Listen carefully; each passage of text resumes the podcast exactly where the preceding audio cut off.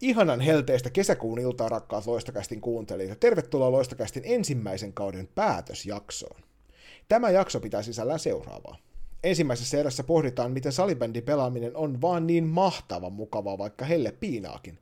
Toisessa käydään läpi kauden suurimmat jutut, mikä onnistui ensimmäisellä f kaudella ja mikä meni seinille.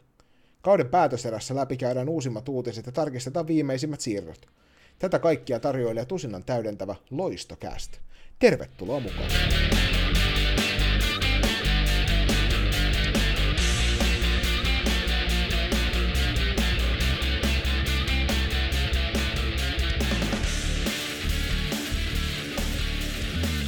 Ja tervetuloa tosiaan kauden päätösjakson pariin. Ja mikä olisikaan parempi tapa päättää tämä kausi, kun ottaa mukaan myös meidän uusi vieras, eli Teemu Kovalsiipi. Tervetuloa. No kiitos, kiitos. Ja tervetuloa munkin puolesta, Teemu. Kiitosta vaan ja terveisiä kesäisestä Helsingistä. Loistavaa, Helsinki on kiva kesäkaupunki, itsekin on joskus, joskus tullut vietetty päiviä siellä, mutta kertoiko kuuntelijoille, jotka ei sua tiedä, että mitä oot tehnyt oikein salibändin parissa viime vuodet? Joo, kyllä. Eli tuota, terve vaan kaikille. Mun nimi on Teemu Kovasiipi ja Helsingistä kotoisin. Ö, oma tausta lyhyesti. Muutaman vuoden pelannut junioreissa salibändiä ja nyt sitten 12 vuotta jo vierähtänyt sitten flappitaulun töhrimisen, eli valmentamisen parissa.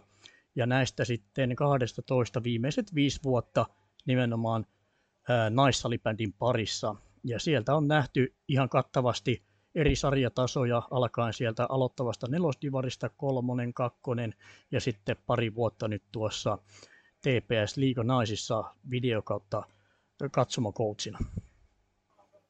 Miten toi videocoachin homma, niin onko asia semmoinen, että sä saa nautiskella tuosta videoiden läpi pläräämisestä ja niiden editoimisesta? No tota, kyllä se itse asiassa siihen on, on tottunut ja, ja tuota, noin, niin itse asiassa se on yllättävän mielenkiintoista ja ihan mukavaa puuhaa kyllä, että et tuota, sieltä näkee todella paljon niitä asioita, mitä ei sitten siinä äh, kentän laidalla pelin tuoksinnassa pysty mitenkään seuraamaan, niin, niin kyllä ne videot niin, ja niiden tekeminen ja niiden näyttäminen pelaajille on kyllä – ehdottomasti arvokasta duunia. Että kyllä mä olen tykännyt ja olen saanut kyllä pelaajiltakin peukkua ylöspäin, että hekin arvostaa sitä työtä, mitä täällä tehdään. No varmasti arvostaa, ja siis olisi mielenkiintoista tietää, että mikä sut on niin vienyt nimenomaan tuohon videocoachin hommiin? No itse asiassa semmoinen, semmoinen tuota, juttu tässä on, että mulla on Hämeenlinnassa sellainen hyvä, hyvä ystävä ja entinen valmentajakollega kuin Peltosen Miika, terveisiä vaan Miikalle, jos kuuntelee, ja tuota, noin, niin hän oli tuossa muutama vuosi sitten niin Laspin miesten mukana nimenomaan kyseisessä tehtävässä, eli katsomo- ja videotöissä. Ja mä sitten tuota vieraillessa kävin katsomassa suurella mielenkiinnolla, mitä tämä videovalmentaminen on, ja, ja tota noin, niin vähän innostui siinäkin sitten kyselee, että minkälaisia, minkälaisia juttuja siinä tehdään, ja, ja tota, hän antoi sitten vinkkiä, että, että voisin ihan hyvin itsekin kysyä, jos mielenkiintoa on on puljata vaikka VLC-ohjelman kanssa, niin, niin, tota noin, niin ihan reippaasti kysyä. Ja, ja koska olen tämmöinen aika kilpailullinen kaveri, että, että tota, haluaa mahdollisimman korkealla tasolla olla mukana, niin minä sitten vaan soitin Vilanderin Akille, oli silloin tuota, Tepsissä siinä viimeistä kautta ennen kuin piipahti tuossa proossa, niin soitin sitten kylmän viileästi Vilanderin Akille ja esittelin itteni ja hän tarjosi sieltä sitten videopaikkaa. No paljon, tota, jos puhutaan vaikka viime kauden Tepsin naisissa, vaikka puhutaan, että jos oli mm. kaksi peliä viikkoon, niin paljon Joo. sulla meni siihen video, videoiden tekemiseen aikaa vaikka siihen viikkoon? Kyllä mulla menee semmoinen tota, pari tuntia, vähän yli kaksi tuntia per matsi. Siitä, siitä sitten niin semmoinen neljästä viit, lähempänä viittä tuntia kuin neljä. Miten tota, selaksa niitä matseja sitten jollain pikakeloksen läpi vai miten? Katokse ihan juurta jaksaa niin kuin ihan? Mä katon, mä katon ihan, tota, ö, ihan alusta loppuun, mm. koko matsin. Ja sitten, sitten tota noin, niin siihen sitä aikaa menee sitten, kun sitä välillä funtsii, että onko tämä se kohta, mitä valmentaja haluaa, haluu, että sieltä etitään, vai, vai antaako mennä. Ja aika usein mä sitten mieluummin teen varman päälle, eli, eli tota noin, niin mä ennemmin otan niitä klippejä vähän liikaa, mm. kun että niitä olisi sitten tyyliin vaan viisi sieltä pelin aikana. Että mä pyrin, että niitä klippejä Tuleeko on... nosteltua niin kuin pelaajakohtaisia klippejä? Öö, ei, ei, eipä, eipä. Et kyllä se on ihan niin kuin joukkuetasolla, joukkuetasolla sitten. Ja e- erityisesti mulla oli, oli niin kuin tota, öö, tässä parin kauden aikana silloin, silloin Akin kanssa ja, ja nyt viime kaudella Hännisen Antin kanssa, niin ohjeistus oli se, että se vastustajan skouttaaminen oli enemmän, että päävalmentajat halusivat sitten keskittyä siihen niin kuin oman joukkueen katteluun sitten tarkemmin. No ok, eli päävalmentaja käy läpi sen tavallaan niin kuin omassa päässään, katsoo sitä videota sitä oman joukkueen tekemisestä ja sun niin kuin he, lähtökohtaisesti sun pääasiallinen tehtävä oli skautata se vastustaja ja käydä sieltä niitä klippejä läpi, että näin, näihin Just asioihin näin, isketään kyllä. seuraavassa pelissä. Eli klippien määrä oli semmoinen sanotaan 15-25, mitä multa lähti sitten eteenpäin. Joo, onko sinulla tietoa, että esimerkiksi viime kaudella käyttikö kaikki 16, ei korjaan 15 naista f joukkuetta videovalmentajaa? En, en osaa kyllä sanoa, en osaa sanoa, että käyttikö. Ihmettelen, jos ei käyttänyt, mutta, mutta tota noin niin, niin en, en osaa sanoa. Ei, ei ole varmaa tietoa, niin en uskalla sitten sanoa sen tarkemmin. Toi tuossa niin tässä korona, korona-aikana, niin itse asiassa toi niin videoiden tuottaminen ihan pienimmältä tasolta lähtien niin on ollut aika yleistä jo, johtuen siitä, että katsojat ei ole päässeet tuonne halleihin, niin meillä esimerkiksi oman T14-porukan kanssa jo tuossa kaksi kautta D-ikäisenä ollaan tallennettu otteluita, otteluita ja katseltu niitä sitten jälkikäteen. Ensin ne tietysti striimataan vanhemmille ja kiinnostuneille, mutta sitten sen jälkeen niitä käydään ot- niin kuin joukkueen kanssa läpi sieltä, että tiettyjä tilanteita keräillään ylös ja kirjoittelee vähän yli noita aikoja, että tällaisia juttuja mm-hmm. pitäisi käydä läpi tuossa. Niin tällä hetkellä videomateriaali luulisi olevan niin kuin joka tasolla vielä sen verran enemmän, ja naisten liigassa toki noita ruudun lähetyksiä tulee, Kyllä. että voi sitten selailla kuka tahansa sieltä jälkilähetyksenä, jos ei mitään muuta, niin olisi vähän erikoista, jos, jos naisten F-liigassa ei jokainen joukkue keskittyisi tuohon videovalmennukseen ainakin. Joo, niin kyllä mä kanssa ihmettelen, että, että tota, kyllä se pitää jo pääsarjatasolla niin olla, olla viimeistään niin kuin liiga, liigapeleissä pitää olla, tai siinä toiminnassa olla kyllä mun mielestä mukana. Ehkä jo vaikka, vaikka sitten niin kuin ykköstivarissakin, ainakin semmoitteissa todella tavoitteellisissa jengeissä, jotka ihan tosissaan ää, haluaa pärjätä tulevaisuudessa, niin ehdottomasti se on tosi iso apu.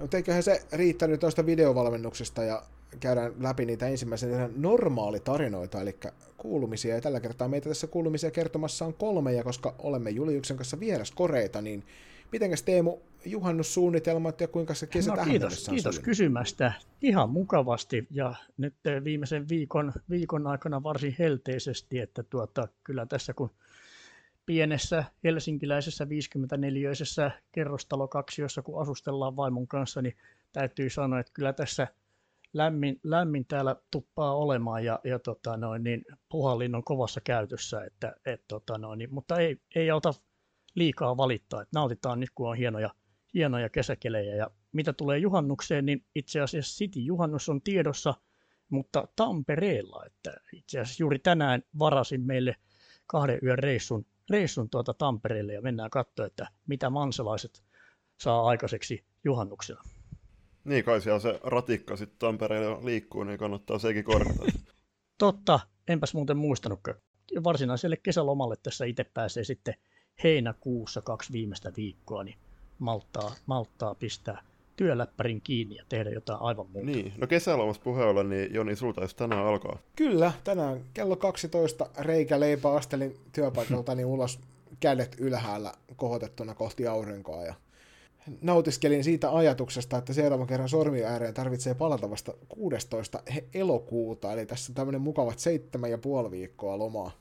Nyt on vähän semmoinen tenkkapoo, että tuossa heiteltiin sitä vitsiä jo aikaisemmin, että, että tälle viikolle on hyvin sovittu, että oli vika treenit ennen kesätaukoa, oli vika podcasti live-nauhoitus eilen ennen taukoa, ja tänään vedetään viimeinen loistokästi nauhoitus vielä ennen taukoa näin etänä, ja tästä eteenpäin sitten seuraavat kolme viikkoa, ja mitään muuta kuin vapaa herran elämää, Et ei voi kyllä juurikaan valita. Niin, seuraavat kaksi viikkoa ainakin tuut matkimaan Naantalin aurinkoon, niin kuin siinä tietyssä kappaleessa sanotaan. Juurikin näin. Mitäs Julius sun kesälomat? Niin, vai, vai onko mulla kesäloma? Ei siis tota, huomenna, huomenna itse asiassa torstaina 24. kesäkuuta myöskin pörhä, pörhäillä tuonne lomille päin, että virallisesti mulla alkaa tuleva viikon maanantaina, mutta kun juhannus on vapaa, niin, niin tota, las, lasken, että huomenna se loma alkaa ja seuraavaksi palaan töihin sitten 26. heinäkuuta, eli reilu kuukausi tässä tulee lomautua, ja mikä sen parempaa, me lähdetään huomenna meidän lippukunnan silmäterällä, eli Rautarouva Assu Henrikalla porukan kanssa purjehtimaan juhannukseksi, ja suuntana on Ahvenanmaa, että mikä sen parempaa. Paljon aurinkorasvaa mukaan, ja joku, joku hyvä hattu ja aurinkolasit, niin kyllä niillä pärjää. Ja juhannuksesta puheen ollen, niin toki oma, oma juhannus menee tyttären kanssa myös City juhannusta viettäen täällä Suomen oikeassa pääkaupungissa, eli Turussa. Tasko Kässari luenja on tietysti ollut tästä tietoinen hyvä tovi, niin mä oon erittäin huolissani, niin miten sun murtunut varvas voi? Tämä accidentti valmentaessa tapahtuu kaiken näköistä ja siinä kun kantelee pallokassia ja potkaisee jal- jalkansa siihen laitaan ja toteaa puolessa välissä harjoituksia, että ei pysty kävelemään kunnolla, niin niin tota, vahinkoja sattuu, rapatessa roiskuu, mutta sille hammasta purren vedettiin treenit läpi ja nyt itse asiassa rupeaa olemaan voiton puolelle, että enää ei saatu kuin kengän jalkaan laittaminen, että muuten pystyy kyllä jo kävelemään normaalisti. Kiitos kysymästä, ihan hyvin voi varvas. Mutta nyt palaillaan niihin peleihin, Julius, palaillaan niihin peleihin. Eli mitäs, mitäs Häme ja Hämeen linna teitä kohteli? Niin, no siis pitää nyt tähän alkuun todeta, että mä en ole ihan varma, että onko mä käynyt aiemmin Hämeenlinnassa porukat väittää, että on, ja heillä on ehkä parempi muisti sen suhteen, niin kaiketi mä oon sitten joskus lapsena siellä käynyt, mutta joo, oltiin T18-joukkojen kanssa viime viikon sunnuntaina tuolla Nummikeskuksessa pelaamassa T18-kilpasarjaa, ja päivä oli nousi johteinen, ja kuten, kuten sanoin tytöille, kopis ennen tota, pelejä pidettiin se alkupalaveri yhdessä päävalmentaja Pulkkisen Vesan kanssa, Vesalle terkkui, niin sanottiin Vesan kanssa siinä, että tavoitteena oli hakea yhteisiä kokemuksia pelikentiltä ja niiden ulkopuolella nimenomaan T18 porukan kanssa ja tiivistää entisestään loistavaa joukkuehenkeä ja hakea onnistumisia ja testaamaan meidän niin pelillistä tasoa tällä hetkellä. Toki pitää ottaa myös se huomio, että meillä on, on tämän joukkueen kanssa yksi leiripäivä takana ennen tätä ja tietysti reeneissä olla jonkin verran meidän taktiikkaa ja pelitapaa päästyä hiomaan, mutta miten tota, siellä itse penkin takana tuli nähtyä ja siellä, siellä streamin takana, miten ollaan saatu palautet, niin yhdessä tuumin ollaan varmaan yhtä mieltä siitä, että aika, aika hy- hyvänäköinen setti just niin kuin reenimäärän nähden saatiin aikaiseksi ja kolme voittoa ja finaalissa tappio, tappiorankkareiden jälkeen klassikilla, niin pitää olla erittäin tyytyväinen kyllä ja pitää olla erittäin ylpeä tytöistä siinäkin mielessä, että tuommoinen kevyt kol- neljä, neljä peliä kolme kertaa 15 minuutin peliajalla, niin melko kuumas nummikeskuksessa, niin tota, hyvin tytöt jaksaa hyvä, hyvä tämmöinen kauden aloitusturnaus tuli luotu.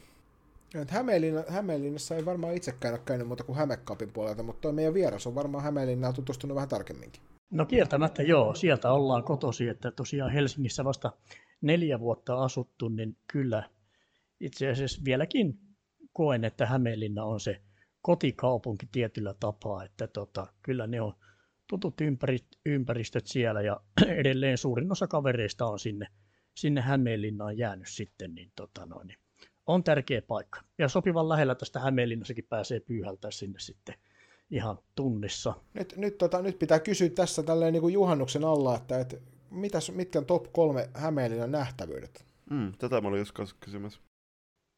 No ehdottomasti niin Hämeenlinna, mutta sehän nyt on aika klassinen vastaus, mutta kyllä se vaan täytyy sanoa, että tälleen kesällä niin on se niin vaan hemmetin komeen näköinen. Ja, ja sitten tuota noin, niin, äh, Vanajan linna, jos teillä on mahdollisuus päästä siellä, siellä joskus tutustumaan siihen ympäristöön ja tuota, vaikka viettämään, viettämään siellä yö tai parikin, niin ehdottomasti on todella komeen näköiset tilukset siellä – ja sitten jos olette mitenkään golfmiehiä, niin sieltähän löytyy niitä golfkenttiä Hämeenlinnasta. Ja Hattula mukaan lukien niin taitaa olla jopa viisi kappaletta. Ja sitten mikä se olisi kolmas vielä? Rinkelemäki. Ko- no joo, kyllä, tai Elenia Areena. Tämä on, tämä on meidän vakkarikysymys aina, kun on, on valokeilassa ulkopaikkakuntalaisia tai, tai vieraana muutenkin, niin on aina hyvä kysestä, että jos nyt varsinkin tälleen mukavasti kesällä, niin kiva tietää, että jos Hämeenlinnan suuntaan, niin nyt on ihan paikkakuntalaisen arvio siitä, että, että missä kannattaa piipahtaa ja mikä se oli se näköala, Aulangon näköalapaikka, joka oli aika kaunis, että siellä me Just viime... itse asiassa. Nyt, kyllä, nyt mua hävettää, mä unohdin itse sanoa kyseisen, mutta Aulanko ehdottomasti, kyllä. No, viime, viime vuonna, kun oltiin, oltiin Hämekapissa, niin tota, siellä, siellä käytiin tyttöjen kanssa otteluiden tauolla ja täytyy kyllä sanoa, että että aika henkeä salpaavat maisemat oli, oli sieltä näköalapaikalta. Torniin ei ikävä kyllä päästy kiipeämään koronarajoitusten takia, mutta, mutta mm. kyllä siellä muutenkin pääsee katsomaan näköaloja. Kyllä, ja ne on todella komeat. Kyllä. Joo, ehdottomasti. Ja talvella myös. Talvella Varmasti. myös se on ihan nätin näköistä. Niin, tuli mieleen, että kyllähän Hämeenlinnasta on tullut tota, aika monta hienoa salibändipelaajaa ja salibändivalmentajaa. Ihan, ihan tota, mainitakseni muutamat, niin Jani Blad ja Karo Kuussaari, niin se on Sä, hyvin täydennät sen kolmikon sitten. no, tiedä, tiedä nyt ollaanko herrojen kanssa meikäläinen ihan samassa kastissa, mutta, mutta joo, kyllä sieltä löytyy, löytyy paljon hyviä, hyviä pelaajia ja, ja tota noin, niin myöskin valmennusta ja muuta, muuta taustaryhmää. Että olihan tämmöinenkin kaveri kuin Jani Järvinenkin, mm. öö, oliko siinä 2000-luvun justiin alussa, niin oliko Mr. Flappitaulu vai minkä, minkä lempinimen onnistui saamaan. Että, mutta tota, Hämeenlinnassa on vähän tapana joskus, että rapatessa roiskuu. Terveisiä vaan koomalle. No me, meihän siis tosiaan Turussa, Turussa on äärimmäisen tuttua toi flappitaulu heiluttelu, että meillä, meillä eräs, eräs Tur, Turussa vaikuttanut valmentaja on kovinkin tunnettu flappitaulun luovasta käytöstä. Joo. Mutta eiköhän meillä ole sitä ensimmäinen erä tässä hypinöineen paketoitu. Nyt ollaan saatu Teemu esiteltyä armaalle kuulijakunnalle ja sitten lähdetään tästä eteenpäin keskittämään huomiota vähän tuohon menneeseen ensimmäiseen f kauteen ja siihen, mitä kaikkia se toi muassaan.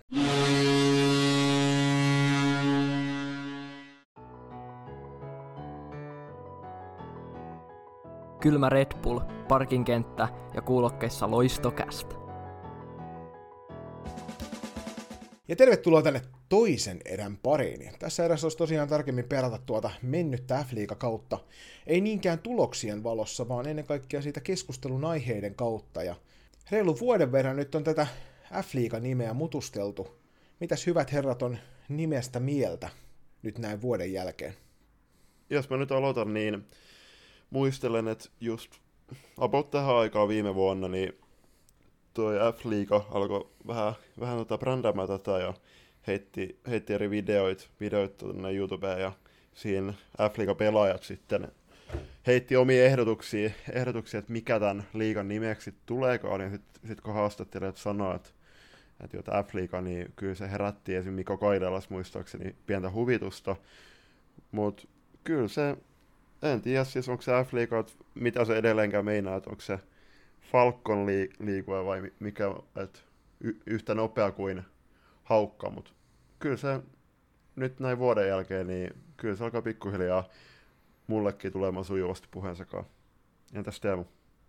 Joo, kyllä tota, täytyy myöntää, että itsekin niin kyllä siinä kulmakarvat nousi nousi kyllä ja, ja silmät vähän pyöri, pyöri päässä siinä, kun sitten kuuli, että F-liiga ja mitä, mit, mikä nimi tämä nyt sitten on. Että tuota, täytyy myöntää, niin en nyt heti ollut, ollut tuota kyseisen nimi, nimen fani, mutta aika tekee tehtävänsä ja, ja tota, kyllä siihen on jo pikkuhiljaa tottunut, mutta sama juttu, että, että vieläkin itsekin vähän mietin, että mitä se F, F siinä tarkoittaa, että onko se tosiaan sitä Falconia, mikä nyt voisi olla varmastikin ajatuksissa, kun siitä sitä ö, tuotteen logoa kattelee, niin varmaan siitä, siihen jotenkin viittava.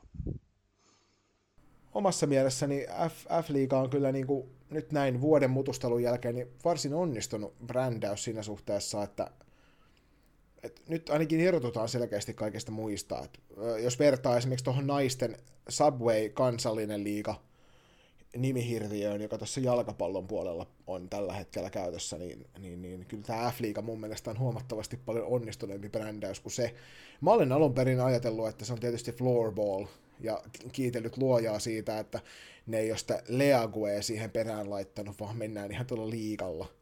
Et siinä suhteessa niin itse koen, että on hyvin onnistunut, mutta monesti vaan miettii sitä, että, että jos mä menen tuosta kaupan kassalla kysäisen vaikka takana seisovalta ihmiseltä, että hei, tiedätkö, että mitä, mitä lajia on F-liiga? Niin mä melkein väitän, että, että iso osa ihmisistä ei osaa siihen vastata juuta eikä jaata. Niin, niin mutta sillä just kun, kun mietitään, että kyllähän siis mä olisin ollut salibändiliikan puolella edelleen.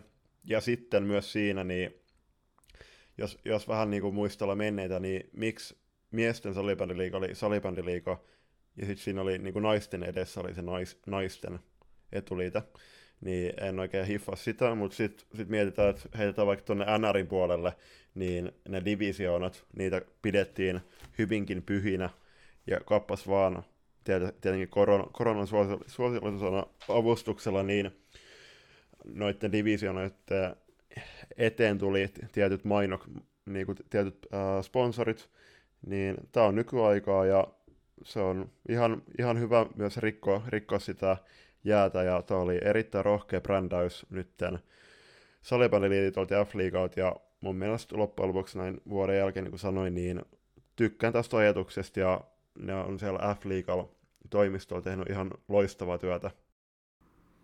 Joo, mä tykkään ennen kaikkea tuosta niin värimaailmasta ja logosysteemeistä ja kaikista niistä, onko se nyt haukan kiljahdus sitten, kun kuuluu aina siellä, siellä kun tulee joku mainos tai muu F-liigasta, niin mä oon kyllä niistä tykännyt, että siinä on onnistuttu hienosti siinä brändäyksessä, joka tavallaan näkyy ulospäin ottelutapahtumissa, että vaikka tuote itsessään on sitä tuttua salibändiliikaa sekä miehissä että naisissa, niin tota, kuitenkin ollaan onnistuttu luomaan jotain uutta ja ennen kaikkea hurja vastustuksen peru, peruilta, niin on, on kyllä niin kuin, itse olen todella tyytyväinen tuohon, tuohon uudistukseen, vaikka se nimi, nimi vähän silloin alkuun kalskahtikin hassusti.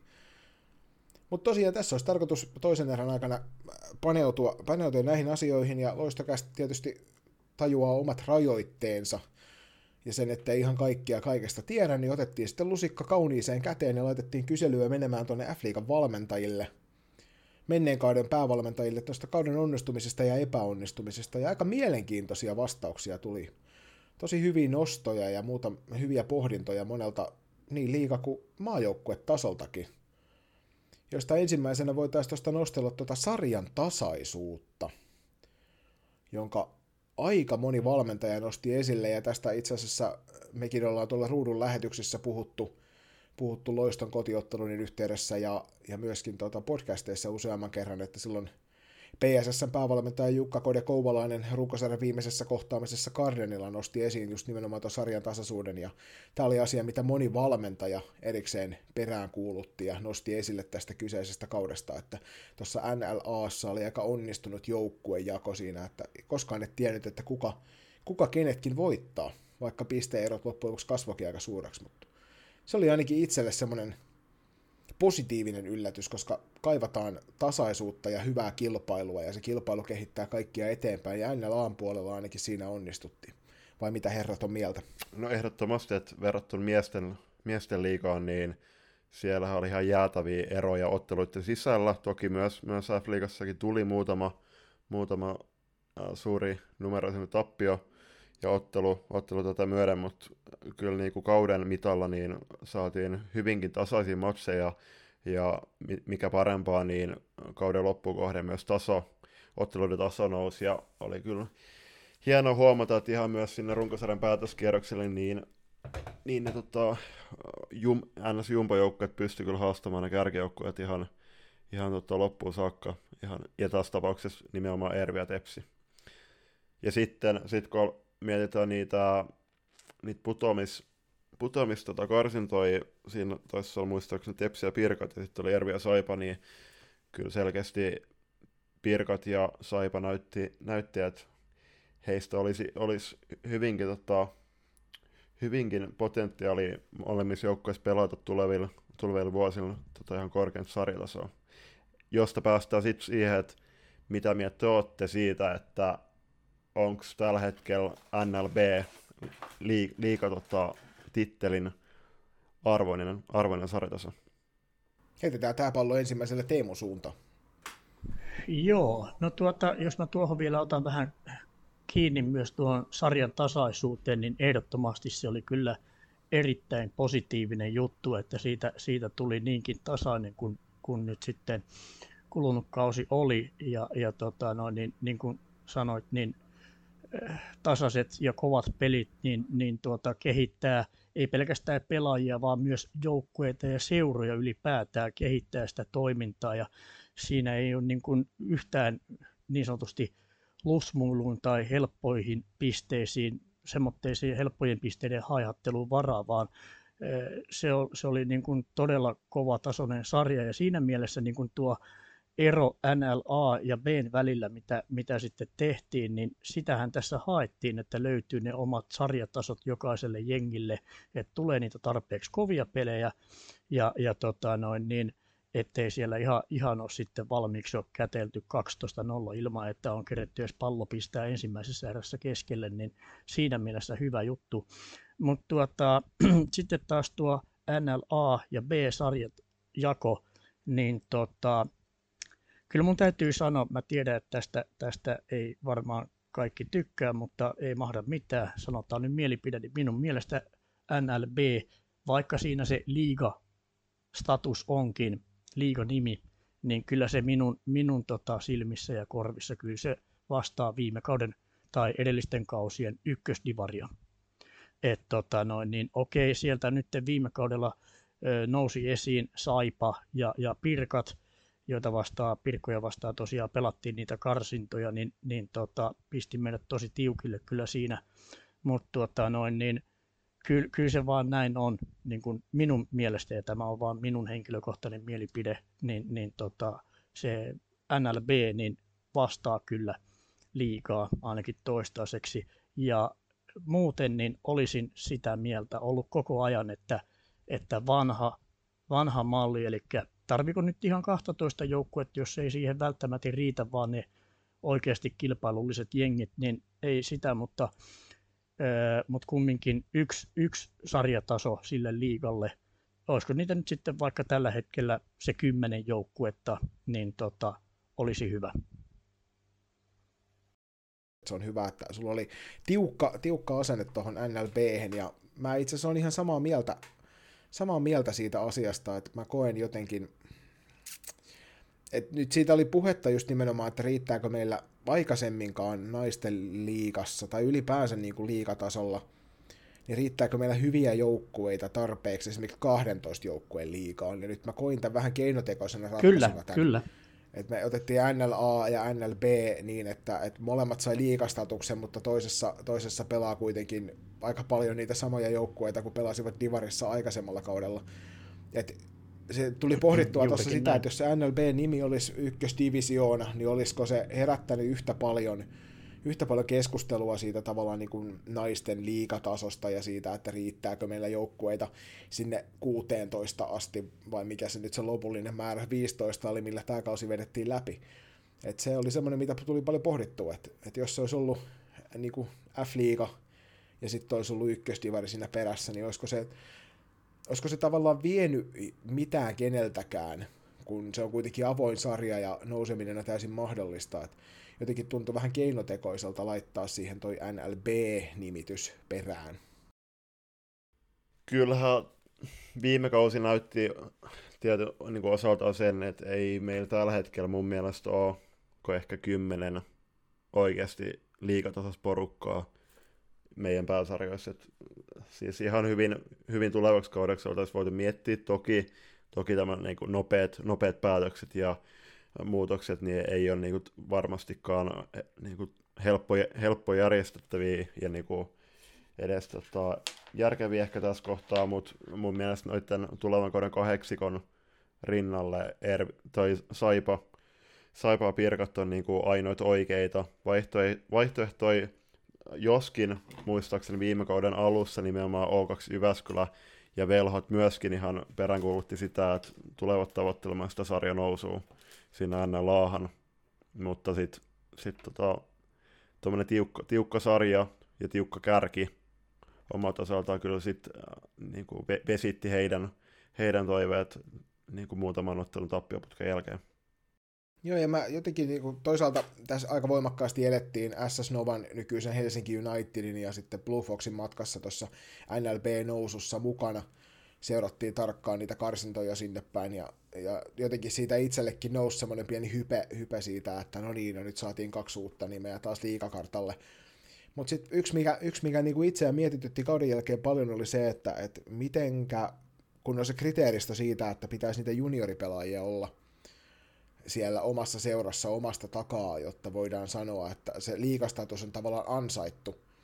Ja nyt on, ainakin itsellä on semmoinen pieni huoli siitä, että vaikka siellä onkin monta seuraa ympäri Suomen maata, jotka tekee loistavaa juniorityötä ja yrittävät varmasti omilla resursseillaan tehdä sen parhaan mahdollisen, ja kuten tuossa Tommin kanssa juteltiin, kun Teemun kanssa juteltiin tuossa ennen, ennen nauhoituksia, niin tota, sitä, että, että olisi positiivista meille kaikille, että pienemmät paikkakunnat sais, sais niitä näkyvyyttä enemmän, ja kuten esimerkiksi just tästä tulevista juniorisarjoista muutaman joukkueen kohdalla nosteltiin niitä esille, niin silti huolestuttaa vähän se, että, että nyt tavallaan liikastatuksella on joukkueita, joilla ei ole todennettua juniorituotantoa omasta takaa ollenkaan. Ja mä koen, että se, se kriteeri on kyllä sit aika suuri, että, että se ei riitä pelkästään, että sulla on yksi kaksi juniorijoukkuetta, vaan mun mielestä pitäisi silloin pystyä myös toteen näyttämään, että niitä juniorita riittää, riittää tavallaan tuleville vuosille useammastikin ikäluokasta, ettei tarvitsisi luottaa siihen, että ne vedetään jostain muualta opiskelupaikkojen tai työpaikkojen perässä sitten. No siis tuleva, tulevalla kaudellakin on, on muutama liikaporukka, jossa tiettävästi on, on tota selkeä rako niiden junnu, junnuputkessa. Että se on, se on mielenkiintoista nähdä, että miten he pystyvät kamppailemaan sit sen kanssa, kun siellä yhtäkkiä onkin vaikka T18 ja T16 porukat, jotka täysin puuttuu sit, siitä porukasta, niin entä puhutaan vaikka neljän vuoden päästä, niin onko siellä liikajoukkueessa oikeasti niitä omia junnuja pelaamassa hirveästi? Kyllä mä olen kanssa sitä mieltä, että se pitäisi olla, olla tota noin, niin itse asiassa enemmän mä pitäisin niin kuin liikaa nousun näitä, että kun sinne selviytyy ja katsotaan niitä taustoja, että, että miten niitä, millä perustein annetaan niitä liigalisenssejä, niin just nimenomaan tämä jatkuvuus ja, ja se niin kuin juniorituotanto ja sen niin kuin olemassaolo terveellä pohjalla, niin mä näkisin, että sillä pitäisi olla nykyistä huomattavasti isompi painoarvo, kun niitä lisenssilappusia sitten laitetaan painoon, että, että tota noin, niin, Toki hyvä, että on kunnon puitteet, on hyvä halli, missä matsit pelataan ja tarpeeksi yleisömäärä tai on kapasiteettia, mutta kyllähän niin kuin jos miettii yleisömäärää, niin fakta on se, että ei edes liiga Aassa, niin harvalla jengillä siellä niin kuin peleissä, peleissä niin kuin mitään ihan hirveästi päälle sataa ihmistä on kattelemassa, että, että tota, tai paria sataa enempää, että et, tuota, noin, niin, eh, et, et, Mutta nimenomaan se panostus sinne junioritoimintaan ja pystyy näyttämään sitten liitolle, että, että sitä jatkuvuutta on siellä, että ei ole semmoinen niin sanotusti tähden lento. Toki eihän sitä koskaan tiedä, mitä aina sattuu ja tapahtuu urheilussa, että mihin niitä pela- pelaajat aina liikkuu sinne sun tänne, mutta, mutta kumminkin, niin olisi sitä niin kuin pysyvyyttä näyttää, niin mun mielestä se olisi kova juttu. Hmm. Joo, siis ot, niin kuin pitää ottaa kiinni tuohon katsojamääriin, niin näkisin, että nyt liitos pitäisi, kannattaisi ja pitää olla hereillä nimenomaan tulevan syksyn kannat, koska siellä on nimenomaan U19-kisat naisissa, äh, pelataan elo, elo-syyskuussa tuolla Uppsalassa, ja sitten to, niin ikään Uppsalassa pelataan naisten kisat, niin nyt liikon kannattaisi oikeasti oikeasti markkinoida ja mainostaa sitä, että tulevalla kaudella naisten liigas pelaa moni maajoukkuetason pelaaja, jotka taistelee siitä naisten, naisten maajoukkuetason kirkkaammasta mitalista tulevalla kaudella, niin se, se olisi hyvä, hyvä tota keino mun mielestä tuoda lisää yleisöä halleihin. Ja sitten toki nyt kun korona-aika, niin tietty sitä pitää miettiä, että miten niitä hinnoitellaan niitä lippuja, mutta ehkä, ehkä kannattaa niinku seuran sisällä – sisällä niitä omi junnuikin oikeasti yrittää tuoda yhä enemmän sinne katsomaan niitä omi, omi tota, seuran sisäisiä tähtiä esikuvia. Ja sitä myöten ehkä niitä uusia katsojia sieltä ympäri kotikaupungin, niin miksei myös kauempaakin löytäisi tiesä sinne halleihin. Ja tämä oli yksi, mikä itse asiassa tuossa kun pläräili läpi noita F-liigan uutisia menneeltä vuodelta, niin yksi, mikä mun mielestä oli äärimmäisen hienoa, oli se, että siellä oli paljon erilaisia juttusarjoja, missä nosteltiin vähän tuntemattomia pelaajia, tulevaisuuden tähtiä tai jotain pitkän linjan salibändi, salibändi veteraaneja sieltä esille. Niin kuin tavallaan liikan omassa tuotannossa, joka oli semmoinen asia, mitä itse ainakin toivoo paljon enemmän, just niitä pohja, pohjatietoja niistä, ja se olisi just niin kuin tähän, mitä sanoit, että nyt kun pelataan, pelataan niin kuin vuoteen, onko se nyt sitten kolmet, kolmet naisten kisat, niin, tota, niin olisi hienoa saada esille, esille näitä niin tulevaisuuden tähtiä ja sitten myöskin noita nykyisyyden tähtiä, joita tulevalla kaudella liigassa tuikkii vieläkin enemmän. Hmm.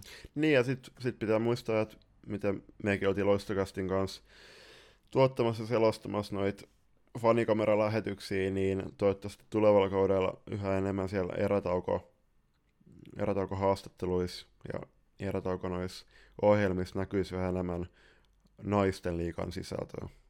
Joo, palataan tuohon tohon somenäkevyyden kautta niin tuohon ruudun lähetyksiin vielä tarkemmin tuossa myöhemmin, mutta jos hypitään tästä tuohon seuraavaan aiheeseen, mikä on kirjoitettu esille tuohon noin, niin, niin, niin oli muutamat korkean profiilin potkut valmentajille tässä kyseisessä sarjassa, että sieltähän Huhtimon Markus laitettiin Ervistä alkukaudesta ulos ja Turusen Ville tuli sisään ja siellähän Ervillä, Ervillä oli aika synkkä alkukausi ja Villen, Villen mukaan tulon myötä niin ainakin meno kentällä parani ja sitten nähtiin kyllä siellä niinku liikaa karsinnassakin sitä, että koko aika, koko aika tavallaan niinku löytyi niitä juttuja enemmän ja enemmän, millä, mitä niin kuin odotettiinkin Erviltä kauden mittaan. Mutta sitten toinen, toinen, josta Loistakästä nostelikin sen nopeasti esille siellä silloin tämän jälkeen, mutta oli toi Turusen potkut tuolta SSRAsta, joka, joka ainakin itselle osui tosi suurena yllätyksenä just nimenomaan SSRan menestyksen myötä, ja sitten varsinkin kun muu tiimi jatkoi ihan normaalisti. Ja mulla jäi ainakin paljon kysymysmerkkejä tämän varalta, että miten herrat näki, näki nämä kyseiset korkean profiilin potkut ja, ja tota, sen, miten ne sai medianäkyvyyttä. Tosiaan niin, niin tuo Huhtimon, Huhtimon siirtyminen sivuun Ervistä niin, niin tota, oli, oli kyllä, no toki yllätys, koska mun käsityksen mukaan niin ei tässä nyt hirveästi ole, ole tuota tapana ollut, ollut tuota jääkiekon tapaan, että, että potkuja jaetaan kovinkaan herkästi, vaan aika, aika pitkälle niin, niin sillä päävalmentajalla, ketä on nimitetty siihen, niin, niin mennään, mennään kyllä, mutta taas toisaalta niin Ervi isona seurana ja, ja tota noin, niin tavoitteet aina, aina sekä miehissä ja naisissa niin, niin tota, todella korkealla ja tavoitellaan sitä isointa, eli pyttyä, pyttyä sitten kotion, niin, niin tota, totta kai johonkin pitää, tai jotain ratkaisuja pitää tehdä, ja tämä oli heidän reagointiasian, ja itse asiassa kyllä se niin kuin minunkin silmiin näytti, näytti niin kuin mitään kontakteja Ervin seuraan ei, ei niin kuin ole, etten tiedä sitten minkälaista se arki oli Huhtimon aikaan versus, versus nyt sitten Turusen kanssa, mutta ainakin mitä se kentälle näkyi, kun heitä vastaan pelattiin, niin, niin tota, kyllä oli, oli niin kuin semmoinen vähän freesimpi ja raikkaampi ja ennen kaikkea ehkä semmoinen positiivisempi henki, henki kyllä näytti, näytti olevan siinä että kun heitä vastaan pelas. Mutta tuohon tota, Oulun, Oulun uutiseen, niin en osaa kyllä kommentoida, en yhtään mitään, mutta todella jännä juttu oli se, että, että muu staffi sai sinne sitten tosiaan jäädä ja, ja tota noin, niin Turunen sitten siirrettiin sivuun, niin sitä en, en, tuota, en tiedä, tietääkö vielä kovin moni muukaan sitten, että mikä siinä oli oikeasti taustalla. Joo, siis No Ervihan on maailman suuri salibändiseura, että tota, kyllähän sielläkin jokaisessa seurassa on varmasti jonkun kaapin perukoilla on se panikkinappula, mitä sitten jossain kohtaa on hyvä painaa, mut, tai en tiedä, onko koskaan hyvä painaa, mutta sitten pitää miettiä, että okei, okay, oli nihkeä alkukausi ja siellä tota, oli varmaan tarvetta tehdä muutoksia, mutta oliko se sitten muutoksen tarve nimenomaan tuo päävalmentajan potminen ulos, no en tiedä, en ota siihen suorempaa kantaa, mutta sitten sit päästä siihen, että kyllähän Loistollakin oli tuossa niinku sydän talvella, muistaakseni kuuden seitsemän tappioputki, niin mitä Loistos tehtiin silloin, niin et se, et, en tiedä, siellä Helsingin suunnalla on sitten näköjään vähän erilaisia tapoja sit toimia, mutta kyllä toi uh, Turus, Turusen nimi, sukunimikaiman Petrin, Petrin sitten taas tota, potkiminen SSRstä, niin se oli sitten niinku, niin, niin laput silmillä, silmillä tehty päätös, päätös joka tota, kesken playereitten, niin ihan, ihan käsittämätön, ja se, että kyllähän Turunenkin sit sosiaalisessa mediassa avautui, ja aika tota, moni, moni Turusen kollega sitten myös somessa sitten sit laittoi tota tsemppivästit ja oli tota ihan Petrin tukena, niin en tiedä siis selkeästi, kun muu tiimi jatkaa, niin toi on tullut joukkueen sisältä toi päätös ja pelaajien suunnat, mutta en tiedä siis, en ole ollut kärpänä siellä katossa, enkä tiedä, että mitä, mitä siellä on tehty oikein mitä väärin, mutta, mutta tota, en mielenkiintoista nähdä niin kuin tulevan kauden ja tulevien kausien osalta, että kuin houkutteleva paikka esimerkiksi toi SSRn päävalmentaja Pesti ulkopuolella tulevilla valmentajilla tulee olemaan. Niin siis tuostahan on vuosien mittaan kuulunut, kuulunut huhuja, kaiken näköisiä aina niin kuin tiedätte, hallihuhut joka suunnassa vähän kertoo kaiken näköisiä asioita, mutta just nimenomaan tuolta Oulun suunnalta on kuulunut vähän semmoista, semmoista huhua, että siellä ehkä se päävalmentajan tai valmentajan paikka ylipäänsä on pikkusen tuulisempaa, tuulisempaa kuin muualla.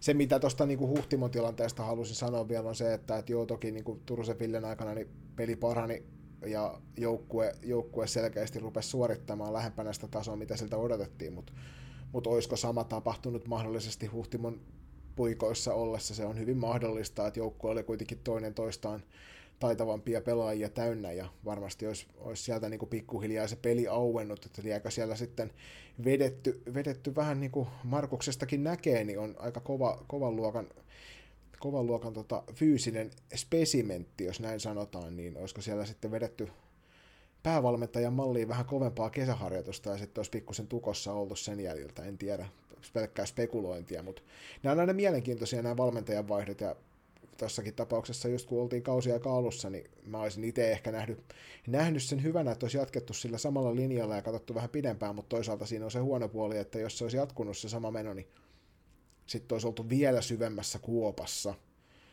tästä SSR-tilanteesta, niin en, en sen suuremmin lähde kommentoimaan enempää, että, että mä itse, itse niin kuin monivuotisena päävalmentajana, toki en tolta tasolta, vaan nuoremmilta tasoilta, niin voin sanoa, että, että kokisin sen aika karvaasti, jos joukkue, jota luotsaan, ja ennen kaikkea menestyksekkäästi luotsaa, niin yhtäkkiä siirtää minut sivuun siitä.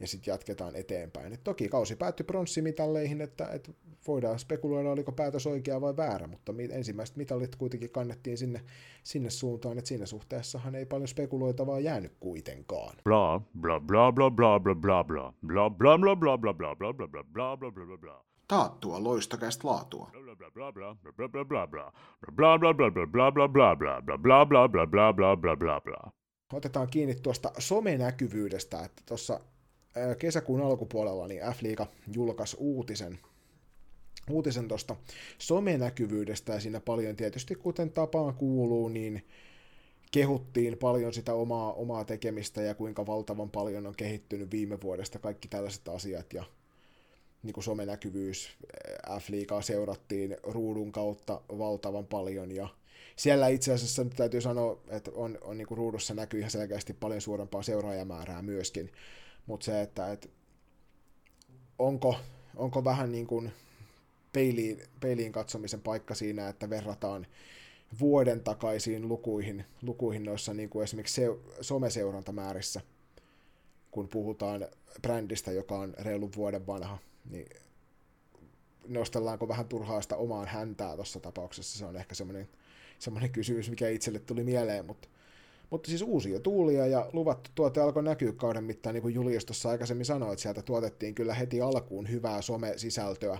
joka varmasti herätti mielenkiintoa enemmän, mutta mitä olitte mieltä, että oliko toi näkyvyys hyvää, löytyykö tarpeeksi semmoinen niin kuin hyvä innostava vuorovaikutus yleisön kanssa ulospäin. Että minkä, minkälainen kuva teille salibändiseuraajana jäi F-liigan ensimmäisen kauden sosiaalisen median näkyvyydestä?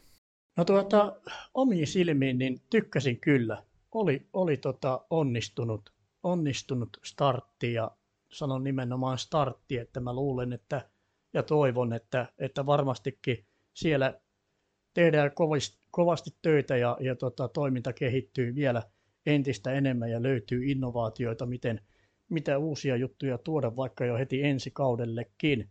Mutta tuota, niin kuin mun silmiin, niin tykkäsin kovasti, miltä se brändi näytti tuolla sosiaalisessa mediassa. Se logo on ihan tyylikkään näköinen ja, ja tota, ää, muistaakseni oli myös puhetta aiemmin siitä, siitä tuota, tästä tunnuskappaleesta, niin, niin tota, sekin on aika kieltämättä aika tarttuva, tarttuva sitten kuitenkin, niin tuota, olen tykännyt, tykännyt kyllä seurata niitä videoklippejä ja mitä kaikkea sieltä tuotoksia on tullutkaan. Niin kyllä, ehdottomasti. Joo, siis siitä, no biisis pitää mainita, että se ei nyt ihan tota, mun soittolistoilta löydy, mutta se on hienoa, että on oma tämmöinen tunnusmusiikki, että kenties aikojen saatossa se nousee suositum, suositummaksi kuin esimerkiksi tuo Englannin valioliikan tunnusmusiikki, joka varmasti on jokaisella hallussa ihan siellä Kotkaa ja Kotkan kasvatti ja Helsinkiä myöden, mutta tota, kyllä mä oon, oon tota tyytyväinen just, että miten, miten sekä joukkueet että pelaajat on ottanut tuon vastaan ja on ollut tota erittäin myötävaikuttavia sosiaalisen median sisällöissä, että se on tota, hieno, hieno, hieno juttu ja saa nähdä, että miten tota, tuleva vuosi, vuosi tota, tulee näkymään, koska varsinkin kun nuo kisat lähestyy sekä miehissäkin myös, niin toivoisi, että et, niin kuin tässä kesän aikana noin seurat ja liiga teki jonkun, jonkin sortin suunnitelmaa ja sitten niin alkaa sitä noudattaa ja sitten myöskin, että ehkä, ehkä näin totta, koronan jälkeen myös uudet vaikuttajat nostaa päätään esiin ja tulee totta, edesauttamaan tuon liikan kasvua.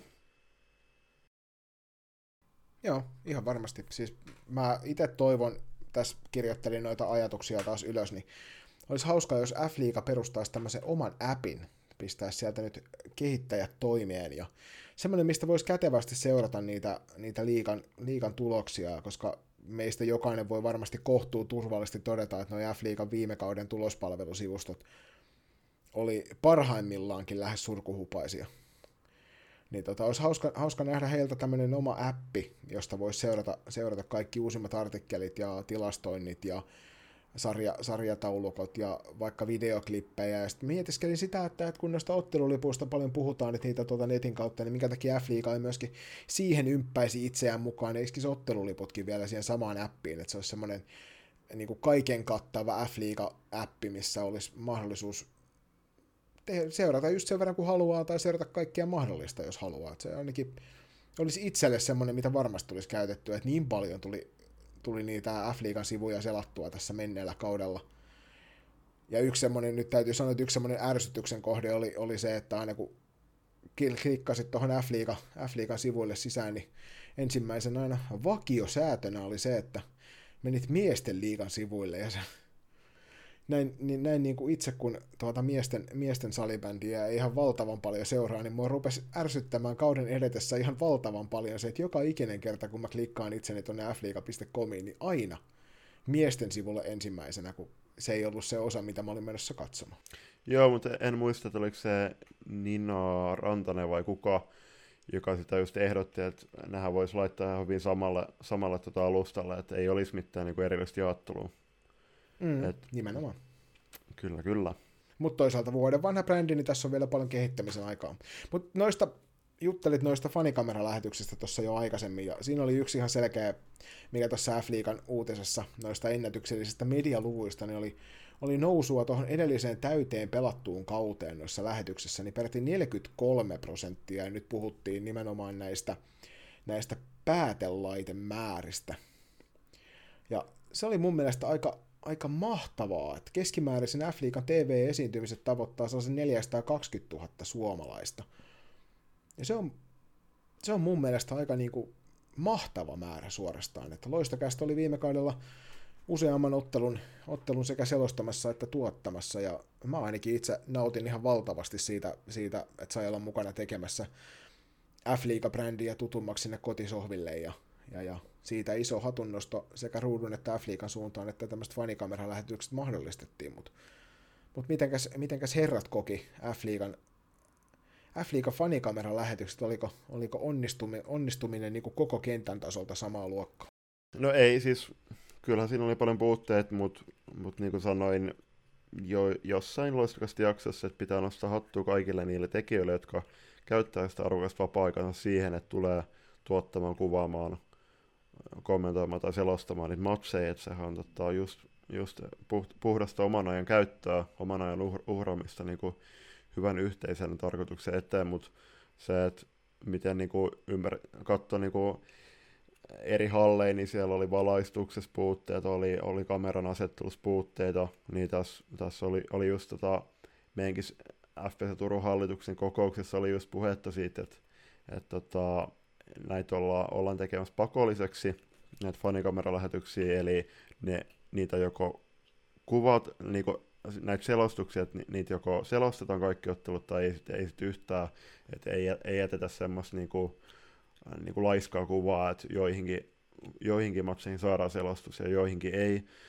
niin se on hyvä, että F-liiga nyt yrittää niin yhtenäistää sitä linjaa ja tota, jotenkin tiettyjä, tiettyjä suuntaviivoja tulevaksi kaudeksi antaa, antaa ja en tiedä, että onko tulevalla kaudella vielä tarpeeksi tekijöitä, tekijöitä kaikissa esimerkiksi 15, 16 naisten f seurassa, että saataisiin jokaiseen ottelun selosta, selostus ja kommentointi, mutta aika näyttää ja se on myös täällä Turun suunnalla varmasti sekä Loiston että Tepsin, Tepsin tota, taustalla suuri puheenaihe, että saadaanko selostus jokaisen matsiin.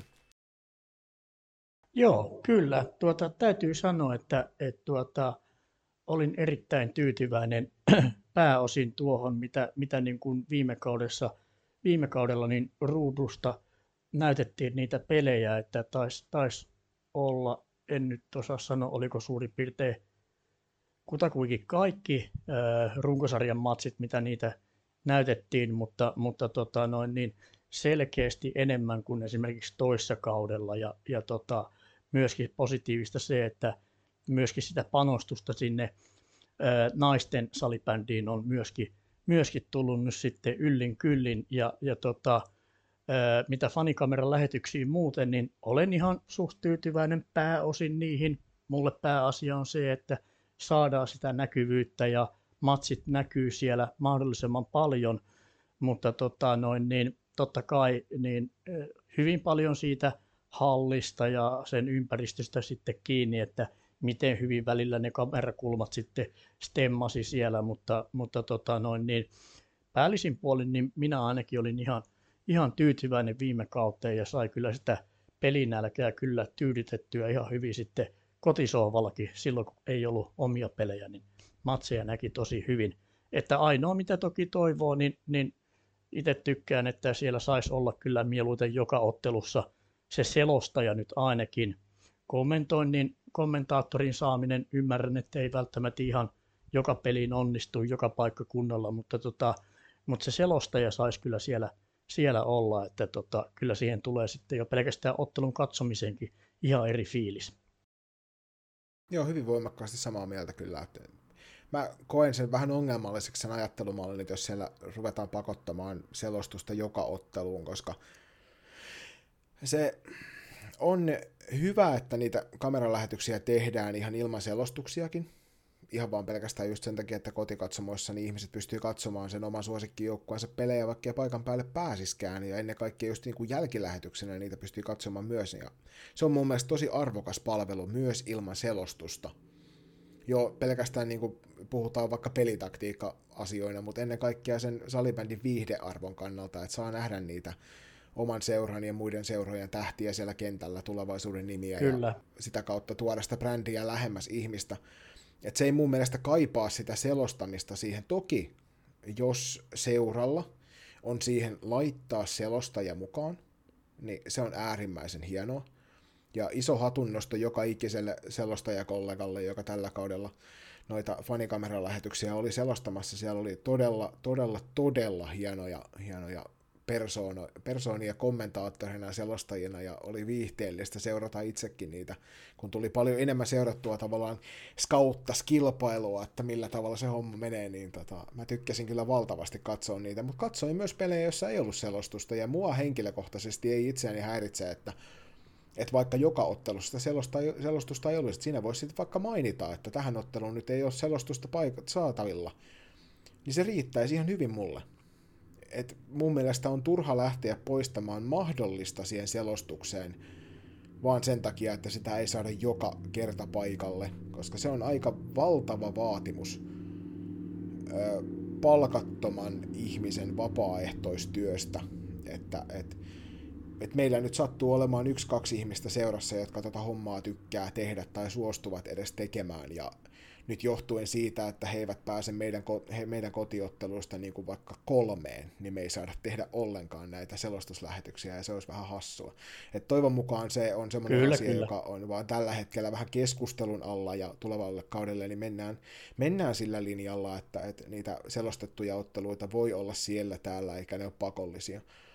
Yksi, mitä niin kuin Julius tuossa aikaisemminkin mainitsi, oli ne väliinsertit, ja niistä mekin nostettiin sekä sosiaalisen median puolella että, että loistokästissä itsessään, ainoassa jatkoajassa itse asiassa, mikä tällä kaudella ollaan tehty, niin tota, nostettiin esille tuo sosiaalisen, tai siis tuo väli, väliaikojen klipit siellä, että siellä näytettiin samoja klippejä viikko tolkulla, ja sitten näytettiin ennen kaikkea niin, että naisten otteluiden erätauolla näytettiin miesten maajoukkueen tai miesten liikan klippejä, joka tuntuu vähän siltä, että et jaa, ilmeisesti ketään ei ole kiinnostunut näistä naisten liikan peleistä sitten tehdä vastaavanlaisia. Tässähän olisi Teemu sulle oiva tilaisuus, sä voit sinne F-liigan puolelle olla yhteyksissä, että, että sieltä voisi löytyä hyvää tuollaista videoeditointihommaa, niin saataisiin laadukkaita videoklippejä myös naisten F-liigan erätauolla. Kyllä, kyllä. Joo, pistetään korvan taakse. Niin, niin siis tota, tähän väliin, niin tota, kun laitettiin se postaus sinne Salibändi Suomeen, niin sieltä vastattiin aika nopeasti, fiksusti, että siinä oli niinku tarkoituksena, että kun miesten kotikisat lähestyy, niin niitä pitää brändätä ja mainostaa tota, kuluttajille, mutta mut, niin sitä suuremmalla syyllä, niin mun mielestä se, että kun puhutaan vaikka tyttö- ja pelaajien määrästä, niin se, että varsinkin nyt kun ei päässyt koronan takia katsomaan niitä matseja paikan päälle, niin se, että moni junnu-pelaaja varmasti tykkäsi viettää aikaa siellä vastaanottamien ääressä ja katsoa niitä omia idoleja siellä kentällä, niin olisi ollut tosi hyvä, hyvä sauma jo nytten kevään aikana mainostaa tulevia arvokisoja, jotka tulee tyttöjä ja naisten puolelle tota, niin kuin pelattavaksi, niin se, että kuten, kuten se vastattiin, niin varmasti tulevalla kaudella tulee olemaan yhä enemmän myös tyttö- ja sisältöä, ja toivottavasti nytten, nyt siellä miesten, miesten puolella näytetään sitten sit vaikka alkukauden aikana anteeksi pyyntönä ja korvauksena vähän niin kuin naisten salibändiin, mutta ei siis leikkisikseen, niin uskoisin, että tota, myös seuroissa otetaan tästä vinkistä vaaria ja sieltä saadaan sitten hyviä sisältöjä sisältöä muiden katsottavaksi sitten heti syksystä lähtien.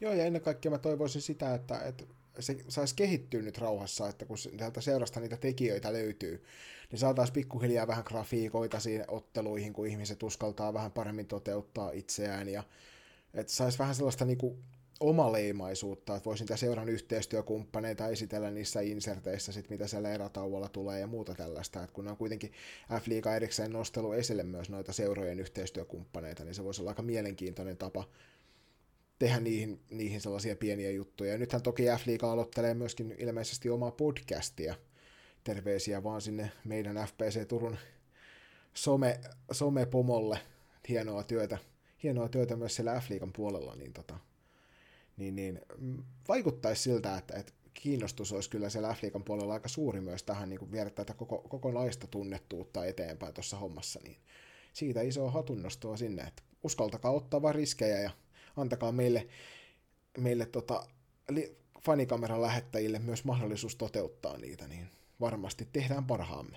Tuli tässä mieleen, mieleeni, että tota, tästä justi, että kehittää lisää toimintaa ja ja tota, varsinkin jos liiton päässä on vielä lisää halua, halua näyttää salibändiä sitten isommalle yleisölle, niin miltä kuulostaisi joku tämmöinen salibändin ää, miesten ja naisten liigasta, niin, niin tota, viikkomakasiini ihan tuolla, kuuluuko ruutu nyt sitten tähän nelonen brändin alle, niin tuota, vaikka nelosella, eli siellä ilmaiskanavan puolella, niin kerta viikkoa joku semmoinen, jos ei nyt tuntiin riitä, riitä höpinää, niin joo, niin tota, puoltuntinen sille, että siinä olisi sitten silleen sopivasti 50-50 miesten ja naisten liigoista jotain nostoja.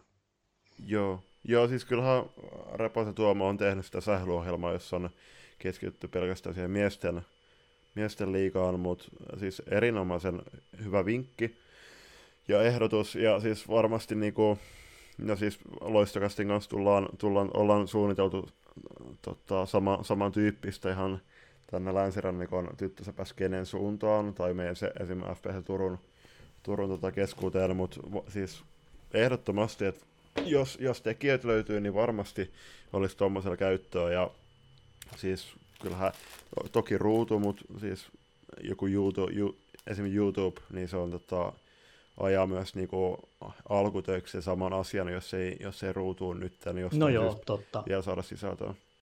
Mutta mä kyllä, mä kyllä nyt tässä jotenkin heräsin tämmöiseen hienoon ajatukseen siitä, että, että ton jälkeen kun Teemu, Teemu sanoi tuosta, niin joku semmoinen vartinkin viikkomakasiini kunnon grafiikoilla ja hyvässä studiossa teetettynä, niin siitä tulisi semmoinen vähän niin kuin suuren maailman meininkiä, niin se voisi olla kyllä F-liigan, varsinkin niin kuin F-liigan brändäyksellä tavallaan, niin siitä saisi aika makeen näköisen systeemin aikaa.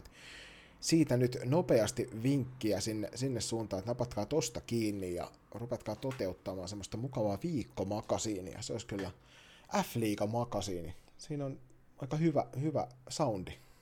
Siinä on nimikin jo heti valmiina. Niin, mä ehdotan, että se tulee esim. Temptation Islandin tai Lava Islandin tilalle siihen tota, parhaiten kakseluaikaan. Ehdottomasti, joo, kyllä kaikki. Siis voidaan mun mielestä näyttää kaikkien näitä tämmöisten reality-tv-sarjojen tilalla tai F-liigan makasiini. Ei, paitsi selvyyttä, että on hyvä. Mä tykkään siitä. No niin, mutta, mutta siis olin nostelemassa tässä esille seuraavaa toisiksi viimeistä keskustelun aihetta näistä F-liigan tämän kauden meiningeistä, niin oli kauden aikana semmoinen aika paljon kohua herättänyt kampanja – niin mitenkäs herrat koki ton Bille Beinon kampanjan tuossa kauden mittaan? Kyllä mä sytyin ainakin, että se, että kyllä mä muistan, se taisi just ennen joulun alla se tuli, joskus joulukuun alkuun, niin tuli, tuli julki ja tilasin saman tien itse asiassa mulla ja meidän seuran arvokkaalle naisten edustuksen päävalmentaja Matti Pienihäkkiselle, joka saattaa olla monelle kuuntelijalle tuttu tuttu mies, hän on Oulaisista kotoisin. Vieraallekin, vieraallekin tuttu. Niin, kyllä. Kyllä, kyllä. Niin, niin tota, jep, jep, niin tilattiin tota, Masan kanssa paid, ne tota, hupparit, ja mun mielestä siinä oli tosi hieno idea, että tois 50 prosenttia mennä seuralle, ja toi, että siinä oli joku muutaman sadan erä muistaakseni, niin kyllä se mun mielestä oli, oli tosi hieno idea, ja se, että tota, ihan, ihan hienot lokot, Lokot toki se herätti keskustelua esim.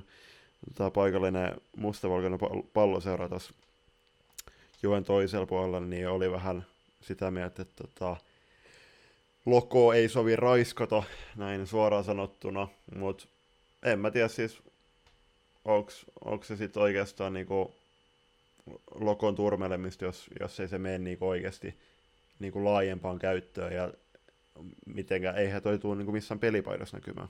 Niin, eikä siis seuranpaidoissakaan muutenkaan. Niin. Mitenkäs Teemu, onko sulla Bille Beino huppari kotona? Ei, ei, ei ole tullut hommattua, mutta kiinnitin totta kai huomiota siihen, siihen tuota kampikseen ja, ja e, minun mielestäni niin oli, oli onnistunut juttu ja ennen kaikkea jotain uutta. Jotain uutta ja kaikkea uutta, uutta nimenomaan nyt on niin kuin oikeastaan lupa kokeilla ja tehdä nimenomaan tämän uuden, uuden F-liiga-brändin alla ja ja tota noin, niin, varsinkin jos siinä tosiaan oli tämmöinen tämmöinen sitten jaottelu, että 50-50 sitten pistetään sitä, sitä tota, eurojakin siitä, niin ehdottomasti iso, iso apu varmastikin itse kullekin seuralle kuluneen kauden, kauden aikana korona, koronakurimuksessa, kun on oltu, niin, niin tota, kyllä ei haittaisi, jos vaikka, vaikka onko se sitten Bille Beino vai mikä, niin, niin tota, kehittelisi tyyli ensi syksyyn tai, tai vaikka justiin siihen joulun korville niin uuden, uuden kampiksen, niin minun puolestani ihan ok. Joo, mä olin itse itse olin kovin sitä mieltä, että toi oli erinomaisen hieno kampanja, erinomaisen hieno semmoinen tunteita ja keskustelua herättänyt. Et Twitterissä oli suorastaan niin ilo seurata sitä keskustelua, et kuinka voimakkaasti puolesta ja vastaan ihmiset oli tätä. Ja koen, että se teki pelkästään hyvää tuolle brändille. Pelkästään hyvää niin kuin sille näkyvyydelle myöskin, että ihmiset tuli katsoa, että mikä ihmeen kampanja tämä nyt on, mikä Pille Peino, F-liiga juttu tämä homma on. Mä koen, että tuollaisena niin yksi, yksikertaisena, ainutkertaisena asiana, niin se oli enemmän kuin positiivinen. Ja mun mielestä joka, jokainen seura olisi voinut miettiä sen myös sellaisena, että nyt tässä, tässä tehdään jotain poikkeuksellista, jotain niin kuin mitä ei ole aikaisemmin tehty.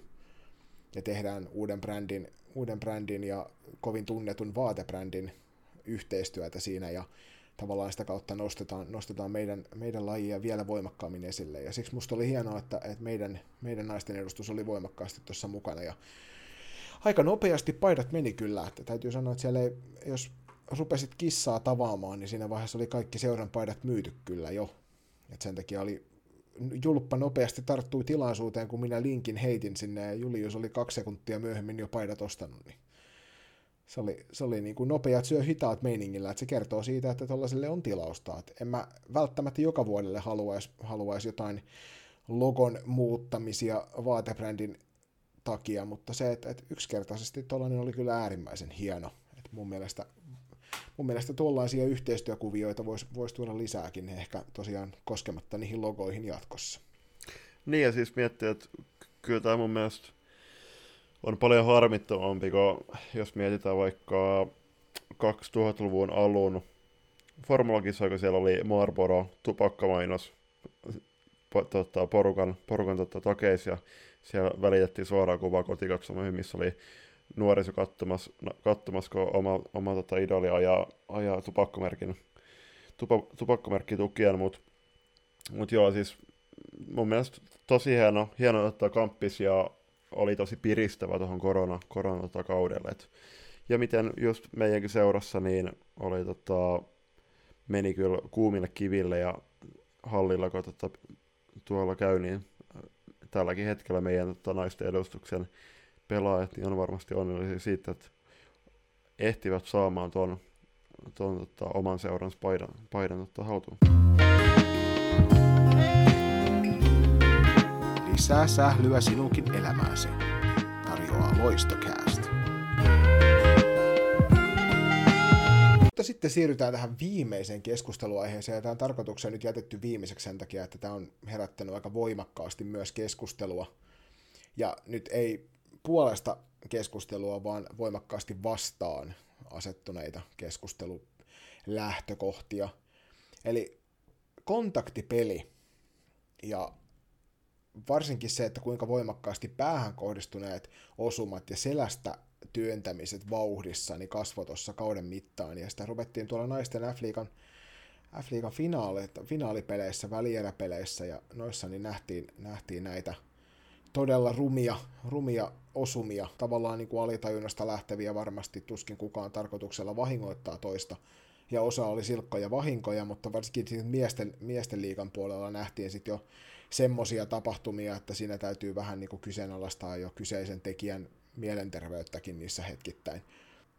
Puhuttiin paljon myös tuomarilinjasta ja siitä, että, että miten, miten tämä fyysinen peli, joka salibändiin on viime vuosina entistä voimakkaammin tullut osaksi, niin miten se vaikuttaa meidän kaikkien turvallisuuteen siellä kaukalon sisällä. Ja nythän itse asiassa juurikin tänään tuli, tuli tuosta asiasta sitten uutista, että salibändi tai F-liiga on asettanut tämmöisen fyysisen, fyysisen pelin tutkimiseen keskittyvän työryhmän, jossa haetaan niitä rajoja, rajoja sille, että missä se saa kulkea se fyysinen peli jatkossa. Että täällä, täällä todetaan, että tätä pitkin kautta 2021 pelaajien turvallisuus sekä fyysisen pelin rajat ja linjaukset salibändin pääsarjoissa herättivät keskustelua – ja Pekka Ilmivalta, Salibändiliiton toiminnanjohtaja, tuossa myöntää, että ehdottomasti on syytä tarkastella noita sääntöjä ja niiden tulkintoja.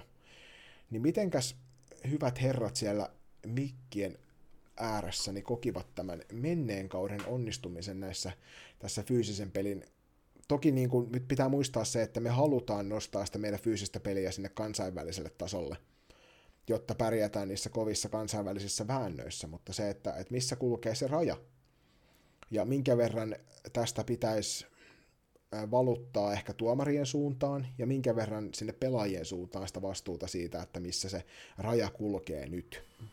No siis pohjustuksen, niin jos mennään junnutasolla, niin meillä oli Virma vastaa TK18 tyttöjen kanssa reenipeli tuossa muutama viikko sitten Hanihallissa, niin siellä tuomarit tuli sitten sanomaan meille valmentajille, kun palaverattiin ennen ottelua virmalaisten kanssa, niin sitä just, että he halus, halus sallia siinä ottelussa kovemman, kovemman linjan, ja tätä myöten niin opettaa näille junnupelaajille, jotka oli T18 T21 ikähaarukassa suurin piirtein, niin sitä, että minkälaista se fyysinen taso, se, se, ne fyysiset rajat, että mi, missä, missä kohdin mennään liikaa ajatellen, koska tulevallakin kaudella siellä liikassa tulee pelaamaan T21, T18 pelaajia, niin se oli, se oli hyvin niin kuin, hyvä nosto tuomareilta, mutta palatakseni viime kauteen, niin kyllähän varsinkin loppukautta kohden,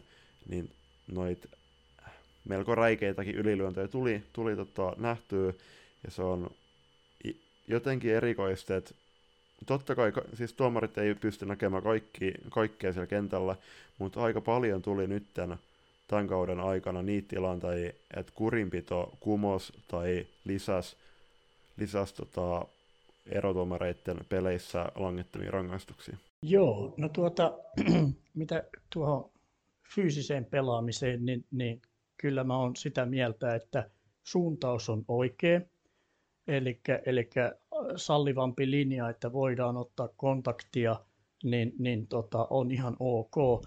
Ja ihan jo perusteena se, että, että tosiaan pysytään siellä kansainvälisen vauhdin mukana. Ja, ja tota, itse olen, olen kyllä aina ollut fyysisen pelin siis kannattaja siinä mielessä, että, että niin kuin naistenkin puolella niin sillä ei saa olla niin kuin minun mielestä mitään merkitystä, että onko joukkue, mitä valmennat, niin, niin onko se tyttö, poika, mies naisten salibändi puolella, että, että ei ne naiset siitä, siitä millään tavoin rikki mene. Ja kyllä mä koen, että siellä on niin kuin valmiuksia pelata, pelatakin kovempaa, jos, jos vaan tuomarin linja sen sallii. Mutta toki niin, niin totta kai sääntöjen puitteissa ja rehdisti, eli kaikki tuommoiset, mitä nyt näki sitten loppukaudesta varsinkin siellä miesten peleissä, että tuli aika kovia kolauksia sinne niin kuin pään, pään lähistölle ja ihan suoraan päähänkin, niin ne on ihan ehdoton, ehdoton no, mutta tota noin niin, justiinsa se opettaminen siihen, ja vaikka sitten, onko se sitten B-ikäiset tai T18 vai T21, mikä sitten on, että mistä lähdetään sitä niin kuin valmiuksia hankkimaan, niin, mutta tota, kyllä suuntaus on oikea. Ja sitten taas se, että, että mä olen sitä mieltä, että viime kädessä vastuu on pelaajilla keskenään. Eli pitää olla se kunnioitus, kunnioitus tota, jopa sitä pahintakin vihollista vastaan siellä, vaikka olisi kuinka kiihkeä matsi ja todella tärkeät pisteet ja joku ehkä edellinen tilanne olisi jäänyt vähän kaiveleen, niin, niin tota, tämä on kumminkin itse kullekin harrastus ja se pitää olla mukavaa ja hyvä fiilis sitten, kun sieltä kentältä on lähtenyt ilman, että täytyy ö, ensiavun kautta lähteä kotiin. Hyvin sanottu. Ehdottoman samaa mieltä asiasta. Että jotenkin tuntuu, ehkä se oli, ehkä se oli niin tämän lisääntyneen näkevyyden kautta sitten tuntui siltä, että, että, että nyt oltiin vähän tarkemman suurennuslasin myöskin, koska näistä puhuttiin sitten jo sellaisissa paikoissa, missä normaalisti salipendi mainitaan kerran kolmes vuodessa kolme sekunnin ajan, niin nyt sitten tällä kertaa noustiin vähän suuremmin, suuremmin tuolla esille, varsinkin esimerkiksi naisten, naisten, tota, naisten puolella noissa playoffeissa, niin siellä esimerkiksi Juliana Sotala otti kaksi peliä finaaleissa, ja Anu Raatevaara otti otti sekä finaalissa että välierässä yhden pelin ottelurangaistusta pelikieltoa. kumpi se nyt onkaan. Marko sen varmaan tässä mulle taas sitten kertoo seuraavan kerran, kun jutellaan, että kumpi se oli. Niin tota, mä koen, että noissa voisi ehkä, ehkä sen asetella. Mä tiedän, että varmaan tulevalle kaudelle tuomareille tulee, tullaan tästä taas niin kuin eri tavalla keskustelemaan ja se nousee koska siellä joka vuosi on niitä tiettyjä painopisteitä heilläkin, mihin keskitytään ja mistä niin kuin pidetään tiukempaa huolta seuraavalla kaudella, niin mä veikkaan, että tulevalla kaudella esimerkiksi nämä pääkontaktit tulee olemaan sellainen asia, johon varmasti kiinnitetään enemmän huomiota, ja mä itse haluaisin nähdä niihin ihan selkeän, selkeän rajan, että jos tulee kontakti päähän, joka voidaan videon perusteella tuomita niin, että se ei ollut täysvahinko, niin isketään suoraan vaikka viisi peliäkin ja kakkua siitä saman tien, että, että nyt pelasit sellaisella tavalla, joka altistaa sinun kanssa pelaajasi vakavalle loukkaantumiselle, niin ole hyvä ja mietiskele itse tätä hetken aikaa siellä rauhassa, jotta sitten seuraavan kerran, kun tuut takaisin kentälle, niin, niin se tavallaan siinä olisi semmoinen, semmoinen muuri edessä, että sä et uskalla enää lähteä tekemään sitä uudestaan, koska sitten varsinkin niin kuin omalle joukkueelleen tärkeät pelaajat, kun ne puuttuu ottelusarjoista tai ihan vaikka runkosarjan peleissäkin, niin se on valtavan suuri lovi siinä pelaavassa kokoonpanossa, jos siellä joku, joku tehöilyn vuoksi sitten on, tota, on sivussa. Et aika usein tuntuu, että näissä, näissä kohdissa niin se keppi ja porkkana tyyppi, tyyppinen ratkaisu ei toimi, että se porkkana täytyy ottaa pois ja antaa pelkkää keppiä, jotta osataan ymmärtää se, että, että on tiettyjä rajoja, joiden yli ei vaan voi kävellä. Ehdottomasti ja nimenomaan kun siis salibändissäkin, siis vaikka verrattu jääkiekkoon, niin jääkiekossa on siis huomattavasti enemmän niin kuin varusteet ja suojia, mitkä suojaa kroppaa, toki sielläkin päähän kohdistunut taklaukset, niin ei hirveästi tota, kypäräkään suojaa niitä, mutta siis ehdottomasti salibändi on erittäin nopea, nopea tempoinen viihdyttävä, viihdyttävä laji, ja siis totta kai kylki kylkeen, kylki kylkeen tota, kohdistuneet tota, tönäiset ja noin, niin ne kuuluu lajiin, lajiin ja näin, mutta siis kyllähän se vastustajan kunnioitus, niin se, on, se pitää oppia ihan sieltä junnuista lähtien. Se on meidän valmentajien vastuulla opettaa se pelaajalle, mutta tämä liikatasolla ihan noissa junnuissakin, niin sitten se on tota, vanhemmissa junnuissa, kun pelaaja menee sinne kentälle, niin pelaaja on vastuussa kaikesta, mitä, mitä tekee siellä kentällä. Ja toivottavasti, toivottavasti niin kuin sä sanoit jo, niin, niin ehdottomasti siis pitää selkeä linjaus tehdä, että kaikki, kaikki ne päähän kohdistuneet taklaukset tai polvitaklaukset, missä, missä tota, on selke, niin selkeästi havaittavissa, että, että se ei ollut niin kuin, suora vahinko ja näin, niin tota, ihan rohkeasti vaan kun, kunnon kakkuu, kakkuu tota, antamaan ja sitten ehkä, ehkä ne pelaajat siinä vaiheessa sitten oppii, oppii tota viimeistä arvostamaan ja sen, että tuommoinen viiden pelin kakku vaikka 26 pelin runkosarjassa, niin se, on, se vie aika ison osan siitä tota, niistä peleistä pois kauden aikana. Mutta lopetellaan tämä F-liiga-kauden kauden puheenaiheiden paketointi siihen, että, että annetaan jokainen kouluarvosana tälle menneelle ensimmäiselle F-liiga-kaudelle. Eli normaalisti kouluasteikolla neljästä kymmeneen ja jos haluaa, niin voi pienet perustelut tiputtaa perään, tai sitten voi vaan sanoa suoraan, että tämä ja jatketaan siitä sitten seuraavaan vastaajaan. Niin aloitellaan taas vieraskoreasti sieltä Teemun puolelta, että minkälaista arvosanaa Teemu tarjoilee tälle kyseiselle kaudelle. No joo, tuota, kaikkinensa, niin ö, ottaen huomioon sarjan tasaisuus, näkyvyyttä niin somessa kuin, kuin sitten vastaanottimien ääressä, niin kyllä mun täytyy täytyy jopa kahdeksikko antaa.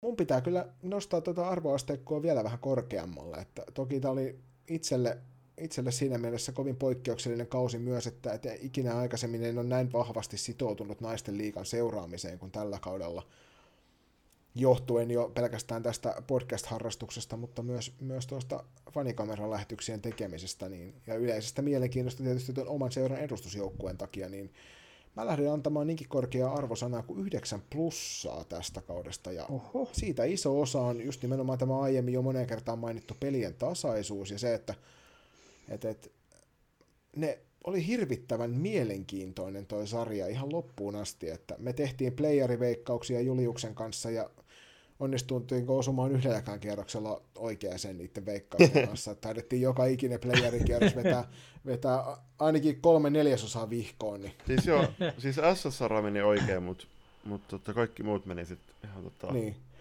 Et jos, niinku, jos tuolta pohjalta lähtee miettimään, että otetaan tähän mukaan toi medianäkyvyys ja ennen kaikkea jotenkin tuo brändäyksen hyvä onnistuminen, niin kyllä mä se 9 plussan haluan, haluan F-liigalle tästä kaudesta antaa ja sillä oletuksella, että ensi kausi on vieläkin parempi.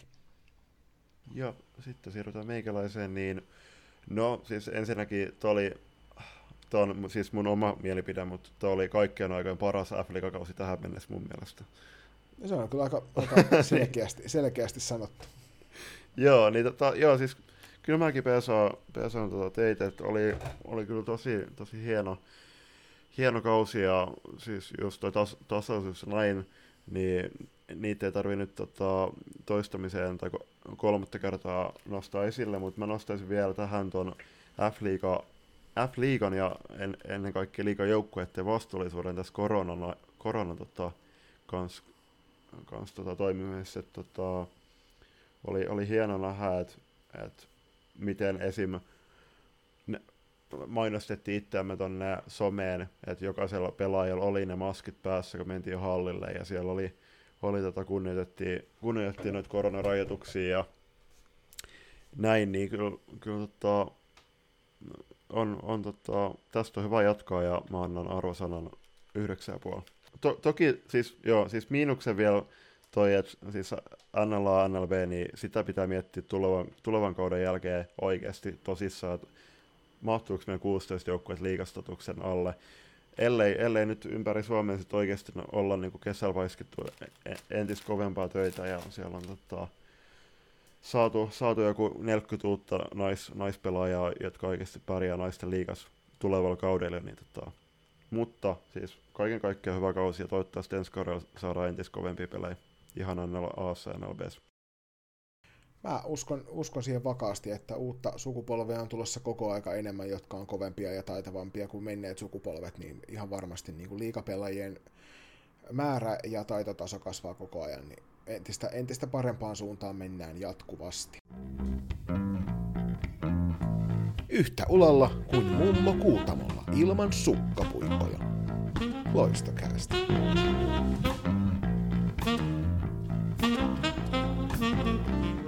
Ja nyt kun korona on pikkuhiljaa helpottanut, niin se on myöskin mahdollistanut loistokästin taas jälleen kerran lähtemään virtuaaliselle, virtuaaliselle ulkomaan kiertueelle – ja tällä kertaa paketoidaan Tsekin, Latvian sekä Tanskan naisten liigat. Osaatko Joni kertoa tarkemmin, mitä, mitä oikein tuolla Tsekissä kävikään? Joo, siellä Tsekin naisten liigan finaalissa kohtasivat Floorball Jordov ja Vitkovice, ja siellähän Vitkovice vei mestaruuden jatkoajalla, kun Barbara Huskovaa voi 67 minuutin kohdalla teki maalin, ja näin ollen ottelu päättyi lukemiin 8-7, ja tämä mestaruus oli Vitkovicelle kolmas peräkkäinen, ja Chodoville puolestaan kolmas peräkkäinen finaalitappio, ja mä veikkaan, että Floorball Chodov on tästä ehkä kohtalaisen kettuuntunut ja tulevalle kaudelle ehkä tekevät vieläkin kovempia hankintoja siihen, että varmasti, varmasti tuon Vitkovicen päänahan vievät siellä ehkä neljännessä peräkkäisessä yhteisessä finaalissa. Kyllä varmaan, että tota, oli oli kyllä erittäin jännittävä kamppailu. Valitettavasti en pystynyt sitä tällä kertaa suoraan katsomaan. Vieläkin, vieläkin vähän kaduttaa, kaduttaa että pitäisi tota, kyllä malottaa, malottaa siirtää noin ei niin tärkeät menot syrjää ja varmasti tulevalla kaudella tota, näin, näin tuun tekemään. Mutta joo, siis aika, aika, tota, aika vakuuttavaa tekemistä Vitkovicilta ja ehkä niinku, mitä tämän ratkaisijan Lisäksi niin pitää nostaa toi 2003 syntynyt nuori nainen Vendula Marozova, että häneltä, häneltä myös hieno, hieno kausi ja hän on, hän on tota, alle 19-vuotiaiden maajoukkueen ikäinen, että kannattaa jokaisen pistää seura- seurantaan nyt Uppsalassa pelattavissa kisoissa. Oli myöskin tuossa naisten, naisten tota, harjoitusotteluissa niin aika siellä ykköske, ykkösketju pakki, pakkiparissa pelasi, pelasi kyllä vakuuttavasti. Että nuoresta iästään huolimatta. Jep, varmasti tullaan näkemään tota, Uppsalas myös, tota, myös, myös tota elokuussa sekä, sekä sitten joulukuussa. Satuitko Teemu pääsemään vastaanottamien äärelle katsomaan Tsekkiä tai Latviaa tai Tanskaa näitä finaalipelejä? Ei, kyllä, kyllä on mennyt tuota, myönnetään Lapanen pystyyn, että ei, ei tullut seurattua, seurattua lainkaan, että tuota, ihan puhtaasti pysy tässä kotimaan kamaralla tämä seuraaminen. Joo, siinä siis tapauksessa on... mun täytyy tässä sanoa, että, että mä olen sitten tästä, tästä tällä hetkellä paikalla olevasta kolmekosta ainut, joka on katsonut joka ikisen näiden maan finaalin sarjoista tai otteluista, niin ainakin hiukan. Koska ne, olen, katsonut, olen katsonut muun muassa Latvian finaalia. En mä sanonut missään vaiheessa, että mä en kattonut Latvia ja Tanskan finaalia. Niin, totta. Mutta sä et katsonut Tsekin sarjaa, niin. niin. Mutta tosiaan Latvia, Latvia-sarjasta, Latvian-sarjasta Julius, siitä sä saat kuitenkin meille kertoa, koska meillä on taustatyö tehty. Kyllä, kyllä. No siellähän sitten Rupenen ykkösjoukko ja loppujen lopuksi vei finaalisarjaa voitolla Kekava, Kekavas Bulldogsista luvuin 2-0 ja muistaakseni, vai oliko sittenkään, mutta väittäisin, että me Rupenen voittoa kummatkin veikattiin. Itse asiassa me molemmat toivottiin, että, että Kekavas vie tämän Rubenen ykkösjoukkueelta tuon mestaruuden ja sitten annettiin tuolle Rubenelle tuo pronssiottelu, pronssiottelu kuitenkin. Eli me veikattiin Rubenelle näistä hopeata ja pronssia ja Kekavas Bulldogsille voittoa tuossa ja kuten kaikissa muissakin meidän veikkauksissa, niin jälleen kerran oltiin väärässä. Kyllä, kyllä, mutta ja siis toi sarja, niin noi ottelut meni 2-1 ja 5-6 Rubenelle, joka kertoo kyllä sen, että oli tosi tasana tasainen sarja ja kyllä varmaan tota, toivottavasti ensi kaudella sitten, sitten noikin, tota, noikin sarjat päästäisiin pelaamaan sitten, sitten myös, myöskin ää, tämän kauden tapaa loppuun ja varmasti näille hopea- ja pronssijoukkueille sekä neljän, neljänneksi jääneelle FG, FK Kera, Kikavalle, niin tota, varmasti tuleva kausi tulee tuomaan uusia mahdollisuuksia haastaa tuo Ruben ykkösjoukkue. Joo. Mä olin samat sanat pätee toki siis Tanskan sarjaan, mutta mä olin positiivisen yllättynyt siitä pelivauhdista, mikä tuossa Latvian, Latvian finaaleissa näkyy, että, että jotenkin automaattisesti odottaa, kun puhutaan pienemmistä salibändimaista, että, että välttämättä se vauhti ja taitotaso ei ole kauhean korkealla, mutta kyllä mä väittäisin, että tuolta Latvian ykkös, ykkösjoukkueet, niin varmasti tuolla meidän naisten, sanotaan, että Divarissa pärjäisivät ihan kohtuullisella tasolla, että saattaisi jopa NLBssä, NLBssä muutaman päänahan ottaa. Mutta Tanskan sarjasta nyt, se tuossa mainittiin, niin Tanskan naisten mestaruuden vei FC Kööpenhagen luvuin otteluvoitoin 2-1 ja Orhus, ei kun tämä oli nimenomaan luvuin 2-1, tämä oli superfinaali ja Orhusin OFK päätyi näin oli siis hopealle. Ja pronssiottelusta en löytänyt mitään mainintaa, että jos joku, joku siellä sattuu vastaanottimien ääressä tietämään, että, että oliko Tanskassa jaossa pronssia ollenkaan, että alemmissa sarjoissa ja juniorisarjoissa edekseen se oli merkittynä, mutta tähän Tanskan naisten sarjaan sitä ei ollut merkattu lainkaan. Niin. Mutta tästä myös täytyy sanoa, että, oli, niin pelin taso oli hyvän näköistä. Joo, siis kyllähän siis salibändi on tota, kasvattanut suositaan ihan ympäri maailmaa ja siis varmasti tota, my, myös niin kuin näissä kolmessa, kolmessa maassa oikeasti on, no ennen kaikkea Tsekissä, mutta oikeasti tota, tehdään todella laadukasta työtä ja se, että toivottavasti toivottavasti niin kuin maiden, maiden välinen niin kuin yhteistyö lisääntyy ja sitten sit kenties niin kuin tuo Tanskassa ja Latviassa myös tota, toi harrastajien määrä kasvaisi. Et varmasti tota, toivottavasti tulevalla kaudella pääsee, niin, pääs, päästään niin kuin katsomaan ihan halleihin ympäri, ympäri tota maailmaa noita matseja ja täten myös harrastajien määrä sitä myöden sa- sarjojen suosio, suosio ja tota, laatu sitten kasvaa. Loistokäistä voisi ottaa ensi kaudella tavoitteeksi, että jonkun ulkomaan, ulkomaan pääsarjan otteluita kävisi katsomassa tuossa kauden mittaan. Näillä puheilla. Näillä puheilla. Mutta ehkä tuohon pronssiottelu vielä, niin Tanska on kumminkin sen verran lähempänä jenkkejä kuin Suomi, niin ehkä siellä on tuo pohjois-amerikkalainen, pohjois-amerikkalainen joukko, että kulttuuri lähempänä heidän sydäntä, eikä pronssi, pronssimitaleja tunneta siellä. Mutta tämä tosiaan päättynyt kausi, niin tarkoittaa tietysti taas sitä, että ensi vuonna, jos korona suo, niin pelataan toi 22 Champions Cupit jälleen kerran ja palataan siellä tammikuussa ensi vuonna pelaamaan sitä ja mukaan pääsevät Suomen, Ruotsin, Sveitsin ja Tsekin mestarit ja kisoissa pelataan välierät ja finaalit ja viimeisimpänä joukkueena mukaan varmistuu tosiaan nämä tsekkijoukkueet, joiden mestaruus ratkesi ja meni sinne Vitkovicelle – Niin mukana naisten Champions Cupissa on siis SC Vitkovic Tsekistä, PSS Suomesta, Gluten Dietlikon Jets Sveitsistä, jossa Laura Pakarinen pääsee tekemään aika kovassa paikassa nyt niitä tiukkoja, tiukkoja, tiukkoja maaleja siellä. Ei muuta kuin latelle tsemiä noihin matseihin. Ja Torengruppen IPK, joka päättyneiden tai noiden kahden naisten treeniottelun perusteella Suomen maajoukkueen ja Tsekin maajoukkueen kanssa, niin toi myy Kippilän siirto kauppien sisarusten rinnalle sinne, niin tulee olemaan kyllä tuskien taival vastajoukkueille. Sen verran hienosti nämä neitokaiset toisensa löysivät jo pelipaikoilla, vaikka Veera Kaupin mukaan oli vielä kesäkädet, niin, niin tota, niin, niin sanotaan, sanotaan näin, että Toren Gruppeni voi olla kohtalaisen kova vastus tuossa Champions Cupissa, kuten myös siellä paikallisessa pääsarjassa.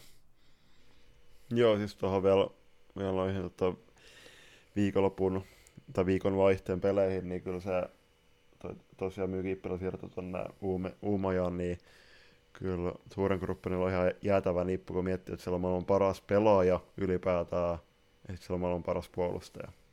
Mm. Ei mitään, kun tsemppiä vaan Pessille, Vitkovicille ja Glutenille. Mutta totta kai myös, myös tota näin F-liigan suurena fanina, niin kyllähän me Pessin, Pessin puolesta liputetaan. Ehdottomasti. Ja näin ollaan saavuttu toisen erän loppua kohti, joka tarkoittaa sitä, että, että on tullut aika kiittää ja kumartaa kohti tuota vierastamme, eli Teemua. Kiitos Teemu, kun tulit mukaan meidän kanssa höpisemään pari tuntia salibändistä. Minkä sellainen fiilis jäi tästä tästä hetkestä? No ei mitään. Se asiassa ennen kaikkea kiitos teidän suuntaan, että sai tulla, sai tulla mukaan juttelemaan hienoon ohjelmaan. Ja, ja tuota noin, niin kyllä aina, aina pystyy pari tuntia, vaikka keskellä kesääkin juttelee sählystä. Se ei ole mikään ongelma. Joo, hei kiitos, kiitos munkin puolesta Teemu, ja ei muuta kuin tsemppii, tsemppii tulevan kauden haasteisiin ja kenties tota, meidän, meidän aiempien keskusteluiden pohjat nauhoitusten ulkopuolella, niin voi olla, että meidän tiet kohtaa pikemmin kuin arvo, arvoammekaan, että katsotaan mitä tuleva syksy tuo tullessaan. Ja nä, kyllä, näillä kyllä. puheilla niin tervetuloa katsomaan Loistokappia tuossa elokuussa tänne Turkuun. Joo, ja itse asiassa ensimmäisenä tulen katsomaan, katsomaan sinne teidän legendaariselle Gardenille, kun Loisto ja Helsinki United iskee heinäkuussa yhteen, niin se on nyt ensimmäisenä merkattu kalenteriin jo. Itse on, itse on tuolloin Kokkolan suunnilla purjehtimassa, mutta ei muuta kuin toivotaan sulla oikein, oikein hyviä kelejä ja tsemppiä silloin Helsinki Unitedin loistoa vastaan ja kenties sulla ja Jonilla on sitten hyvä, hyvä sauma vaihtaa kuulumisen mennä vaikka kahville jonnekin. Ja Karjelin kahvilaan tietysti. Kyllä, kyllä. Totta niin. kai ei ole mitään muuta, sehän on Turun paras nimenomaan, paikka. Nimenomaan, varsinkin kun matsit on käynnissä, sen parempaa ei löydykään. Mutta hei, ei muuta kuin äärimmäisen hyvää juhannusta ja hyvää loppukesää ja eiköhän me tässä törmäillä kesän mittaan. Yes, näin tehdään. Kiitoksia ja oikein hyvää juhannusta. Kiitos sama, moikka.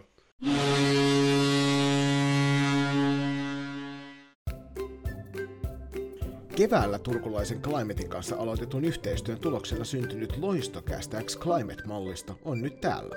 Climate on tuore suomalainen vaatebrändi, jonka kaikki tuotteet on valmistettu kokonaan muovi- ja tekstiilijätteestä. Jo yksi Loistocast X Climate College säästää muun muassa 5000 litraa vettä, ja sen valmistuksessa on käytetty jopa 13 muovipulloa. Climate haluaa kiertotalouden menetelmillä tehdä tekstiilialasta aidosti vastuullisen sekä kuluttaja- että yrityssektorilla. Nyt jokaisella tämänkin jakson kuuntelijalla on mahdollisuus vaikuttaa. Sillä on väliä, mitä puet ylläsi, myös ekologisesti. Climatein toimintaan pääset tutustumaan tarkemmin osoitteessa www.climate.com. No niin, ja sitten siirrytään ensimmäisen kauden päätöserän pariin, eli joka tuttuun tapaan on täynnä hyvinkin mielenkiintoisia uutisia, ja lähdetään liikkeelle tuosta naisten vastikään päättyneestä leirityksestä, ja naisethan, naisten maajoukkue siis valmistautuu Ups- myöhemmin jouluna pelattaviin MM-kisoihin. Siellä itse asiassa oli tähän alkuun heti aika mielenkiintoinen paikkaus, kun Kira Virta oli pelaamassa naisten maajoukkueen kanssa heti perään sit U19-maajoukkueen kanssa. Tuli, tuli kevyt kahdeksan päivän setti. Mitä mieltä sä oot muuten Joni tosta? Tervetuloa myös tähän erän pariin taas, niin mitä mieltä oot aikamoinen rumpa Kirolle oli. Joo, varmasti niin kuin ainutlaatu, ainutlaatuinen tilaisuus päästä oikeasti testaamaan myös omaa tasoa tuolla, tuolla niin kuin naisten maajoukkueringissä. Mä veikkaan, mm. että tässä isona, isona vaikuttimena oli se, että, että äh, maajoukkueen valmentaja on hänelle kovinkin tuttu ihminen. Kyllä. Niin tota, varmasti siitä, siitä, syystä, siitä syystä pääsi, kun oli tuttua se samaa seurajoukkuetta, niin on helppo napata mukaan sinne sitten sinne hommiin. Ja mä, siis mä, mitä peleistä nyt voi päätellä, niin mun mielestä Kira onnistui äärimmäisen hienosti, hienosti niissä peleissä. Että on mm. aika sähäkän oloinen puolustaja kyllä. Että, että oli kyllä enemmän kuin edukseen noissa peleissä. Joo, siis mä kuuntelin tänään taisi itse asiassa tulla 23. kesäkuuta tuonne Pääkalloon podcastiin ihmisen maailmaan, niin tuli toi tämmönen kesähaastattelu. Joo. Se oli, tai joku pilottijakso, niin oli Kurosalassa vieraana, niin hän sanoi siinä, että, että itse asiassa tässä leirityksestä jäi pois kymmenen nimeä erinäisten syiden takia, jotka on niin tyrkyllä noihin kisoihin sitten myöhemmin, myöhemmin tota, talvella, niin he ei halunnut nytten ottaa liikaa tavallaan tuuraajia, koska he halusivat tämänkin leirityksen vetää nimillä läpi, jotka on, on, tota, on Tyrkyllä nimenomaan ja taistelee paikasti siihen leiritykseen, joka varmasti niin kuin, on omalta osaltaan myös hyvä asia sen joukkuehengen kannalta. Ja selkeästi Kira Virta on, on nyt tällä hetkellä ää, vie, vielä tota, ehdolla Kuurosen papereissa joulukuussa myös pela- pelaamaan sinne naisten mm mm. Kova suoritus kyllä tuon ikäiseltä nuorelta neililtä. Ei mitään muuta kuin hattua päästä. Jep, joo ja sitten äh, tuolla oli muuten mielenkiintoinen tuossa Tsekki vastaan, niin Mm, toi Mersu Höynälä, joka siirtyi Proosta Tepsiin, niin teki ma- naisten maajoukkourana ensimmäisen maalin, ja hänellä on 2019 jo pelattu naisten, eka, naisten MM-kisat a, niin kuin alla, niin hyvä kannatti odottaa ja oli hieno maali. Ja mun mielestä oli äärimmäisen hienoa siinä, kun he Elli Kylmäluoman kanssa olivat haastattelussa, ja Kylmäluoma mm. sitten taas puolestaan oli ensimmäisessä naisten maaottelussa onnistui heti maalinteossa ja vieressä Mersu Höynälä, joka oli jo useamman maaottelun pelannut ja nyt vasta pääsi sitten maalintekoon, niin se oli mun mielestä hauskasti vastakkain aseteltu siitä haastattelijalta, haastattelijalta just nimenomaan tätä asiaa. Mm. Molemmat Joo, sit... naureskeli asialle kyllä. Joo, ja sitten kun Kylmäluoma sanoi, kun hänet kysyttiin siinä, että, että, tota, että kuka tulee ratkaisemaan esim. tai miten tulee päättymään toi U19 MM-finaali, missä Suomi toivottavasti ja, toivottavasti ja todennäköisesti pelaa, kunhan pelaavat hyvän turnauksen, niin hän vastasi siihen, että Mersu Höynälä iskee vikan tyhjiä muistaakseni, ja Mersu siis sitten hymyili, hymyili ja oli kyllä. On tota, erittäin vahva nippu, ja niin kuin tuossa toisessa erässä jo sanottiin, niin oli tota, kau- kauppien ketju, ketju aika tuhoisa, ja sitten niin siinä oli Iida Mettälä päästetty Kippilän pari, ja taas kun mietittiin he, heitin sullekin muistaakseni WhatsAppissa, että oliko se nimenomaan, että Iida vaatisi, että hän pääsee pelaamaan kauppien kanssa, vai oliko toistepäin? Mä veikkaan toistepäin. Veikkaan, että nyt saattoi mennä vielä enemmän sillä että, että valmentaja miettii, että kokeillaanpa että miten, miten tämä rupeaa toimimaan, mutta jatkossa se on niin, että, että sinne tulee kaupit sanomaan, että kyllä tuo Mettälä, Mettälä pelaa tuossa meidän kanssa, meidän kanssa jatkossa. Että aika, sellaista perusvarmaa tekemistä siinä kommentaattorikin heitti, että, että hän olisi niin kuin pikkusen enemmän odotti Iidalta niitä pallollisia ratkaisuja ja sitä vähän pientä mm. rohkeutta siellä, mutta toisaalta ensimmäiset naisten maaottelut on aika hankala paikka hypätä yhtäkkiä tuollain mukaan sinne ja sitten pelataan vielä maailman tähtien kanssa samassa kentällisessä, että et, et, nousu, nousu oli aika huikea, huikea tavallaan siitä, siitä, mistä lähdettiin, niin pelas kyllä hienosti perus varmasti molempiin suuntiin ei, ei hirvittävästi mitään virheitä, kuten Iidalta on totuttu näkemään. Ja mikä siinä, kun myy Kippilän ja Veera ja Oona Kaupin kanssa saat pelata, niin yleensä hyviä asioita tapahtuu, kun vaan sitä omaa peliä pelaat. Nyt kun meillä tuossa Iidasta puhutaan, niin ymmärsinkö ihan väärin, vai oliko tänään hänen lähtönsä tuonne Ruotsin suuntaan? Joo, näin, näin taas olla, että siellä oli... En kyllä itse asiassa Iida tänään naisten, naisten tota, itse asiassa kello nyt vaihtuikin seuraavan vuorokauden puolella, kun tätä nauhoitetaan, mutta en tos, to, tos, tosiaan tänään niinku bongannut Iida ainakaan loistoedarin reeneistä enää, että siellä oli tiettävästi Tuuli ja Lahti tuonut työpaikaltaan erittäin herkullisia munkkeja, joita sitten Ulla Valtola mullekin tarjosi, niin oli tota, kiitos vaan Ulla ja Tuuli, niin selkeästi kyllähän noi pelaajat, pelaajat laittoi tuonne IG puolelle jäähyväiskuvia, kun noi Iidan, muun muassa Iidankin ylioppilaskuvat on, ylioppilasjuhlat on ne vaan kaikilla valmistuneilla, niin oli, niin siellä oli sekä, sekä tota Iidan että sitten Ullan, Ullan nois yöjuhlissa tietty, tietty laksari, laksari tota, fiilistä. Mm. Et Ulla, tosiaan Iida suuntaa nyt sinne Malmöseen ja Ulla muistaakseni kylläkin lähtee vasta elokuun alussa ja. sinne Muuraan päin. Kyllä, juurikin näin. Tosiaan tuosta oli, oli jo vähän puhettakin siitä, että tuo Kippilä siirto tuonne Tuuren Gruppeen, niin tulee olla kyllä vastustajille aika hurjaa, hurjaa vääntöä siinä, että jos Kaupit ja, Kaupit ja Kippilä luultavasti tulevat, jos ei missään muualla ainakin ylivoimapelissä ole yhdessä kentällä, ja se on kyllä niin kuin tuhon tie monelle vastustajalle. Ehdottomasti siis tuli mieleen just tästä, että, että kun siinä oli Kurana mainitsi, että kymmenen pelaajaa ei, pää, niin kuin ei jostain siis päästy, päässyt nyt tiettyjen tota, poissa, takia tuohon leiritykseen ja näihin, näihin maa, maaotteluihin, niin se, että miettii vaikka juurikin Iida, joka siirtyi Malmööseen, ja sitten sit vaikka Laura, joka, joka siirtyi sinne Gluteniin, ja Ulla puolesta Muuraan, niin varmasti toi tuleva syksy tulee olemaan kyllä, kyllä tota, todella hyvä näytön paikka näille, tota, näille nuorille lahjakkuuksille, jotka pääsee pelaamaan nyt maailman parhaaseen salibändiliigaan. Joo, sitten yksi, jota mä mietin, joka siinä varmaan listalla korkealla on, nyt kun saa menneen kauden sairastumiset selätettyä tuonne Tuuren gruppeen, niin vastikään siirtynyt Tuuli ja Aho, niin toivon, mm, mukaan, toivon mukaan hän saa terveyden siihen kuntoon, että on, on myöskin kisailemassa noihin, noihin kyseisiin kamppailuihin joulukuussa sitten.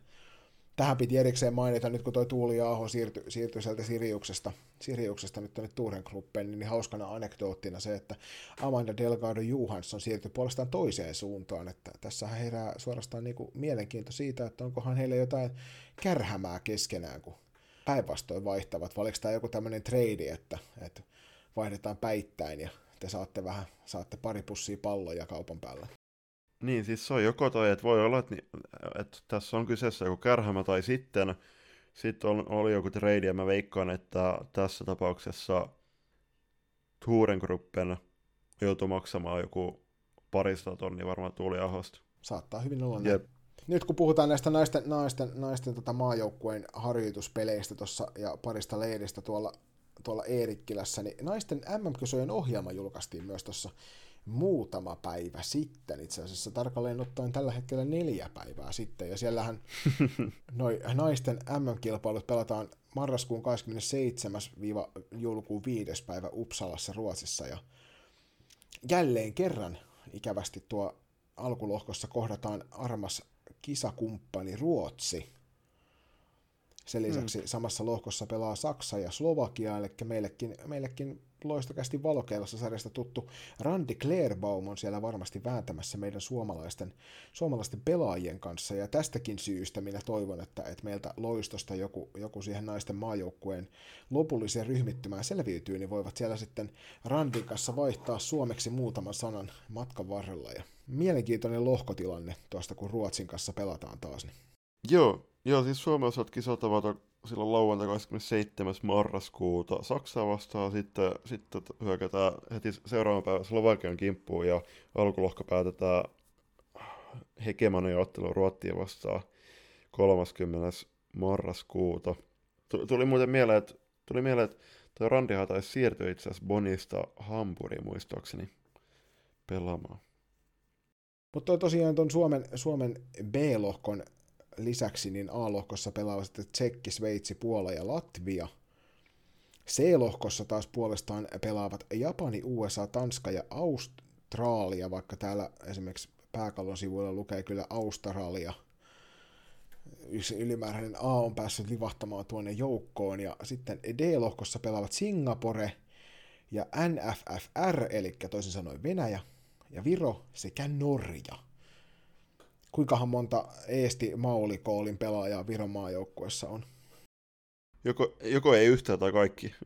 ei, mutta tota, joo, siis... Punakoinen meininki. mutta joo, hei, toi on kyllä mielenkiintoinen, että toi Venäjä taas, niin on se nyt vähän... Se on tosi kurjaa, että niinku, tiettyjen, tiettyjen tahojen suunnalta niinku, todeksi tulleet väärinkäytökset niinku, leimaa pitkälti koko venäläistä urheilu- tai maajoukkojen yhteisöä moneksi vuodeksi eteenpäin vielä. Kyllä. Ja noista tosiaan tuo A ja B, A ja B-lohkot on, ovat niin kuin tasolohkoissa ne korkeammat lohkot, ja niistä kaksi parasta etenee suoraan puolivälieriin noiden alkulohkojen jälkeen, kaksi huonompaa jatkaa neljännesvälieriin, mm. ja C- ja D-lohkoista puolestaan noin kaksi parasta niin menee neljännesvälieriin, ja kaksi heikompaa pelaa sitten sijoista 13-16 alkusarjan jälkeen. Mitenhän on mm-hmm. mahdollista, että kaksi heikompaa pelaa sijoista 13-16? kun siinä on kuitenkin niin kuin neljä sijaa. Se on äh, juuri, saa, juuri saamieni tietojen mukaan, niin ilmeisesti tässä kohtaa tehdään mailla jaot ja he muodostaa kaksi, ne, neljä, jo, neljä joukkuetta. Ei, mutta aika erikoinen. Tähän täytyy ehkä kaivaa, kaivaa joku sel, selvitettävä, mikä tässä mahtaa olla. Varsinkin kun tuossa on niin 16 joukkuetta kuitenkin, niin pitäisi tietysti olla varmaan sijat 15 ja 16 siinä tapauksessa. Kyllä, kyllä. No niin, mutta joka tapauksessa se siitä naisten joulukuussa, marras-joulukuussa pidettävistä maaotteluita, maa MM-kisoista. Joo, siis ei, ei muuta kuin sit siirrytä kohti U19-leiriä ja siellä oli jälleen kerran loistolla erittäin vahva edustus. Ja taas kun selaa tätä pelaajalistaa, niin sieltä löytyy toden, toden totta monta loistossa tulevalla kaudella esiintyvää pelaajana, mutta mikä itseänikin pistää silmään ja myös, myös tota, sua ilmeisesti on niin laitoit sen kässäriin, niin täällä esim. Henrika Maikolan nykyistä seuraa tituleerataan nimellä FPC Turku, kun sitten taas puolestaan täällä on Erika Koski ja Pietilän, Pietilän sis, sisarukset tai kaksoset, niin heillä seuraan taas loista, niin voisi ehkä vähän tarkempaa olla, ollenko ennen, olla ennen kuin laitetaan tämmöisiä tiedotuksia liikenteeseen. Niin, että joko laitetaan se joukkue, jolla nimellä pelataan F-liigassa, tai sitten laitetaan se emoseuran nimi sinne, että jompikumpi eikä molempia käytetä tuossa. Mutta mitä sä oot mieltä tästä Uuden-Seelannin kisoihin valmistautuvasta U19 naisten leirikokoonpanosta?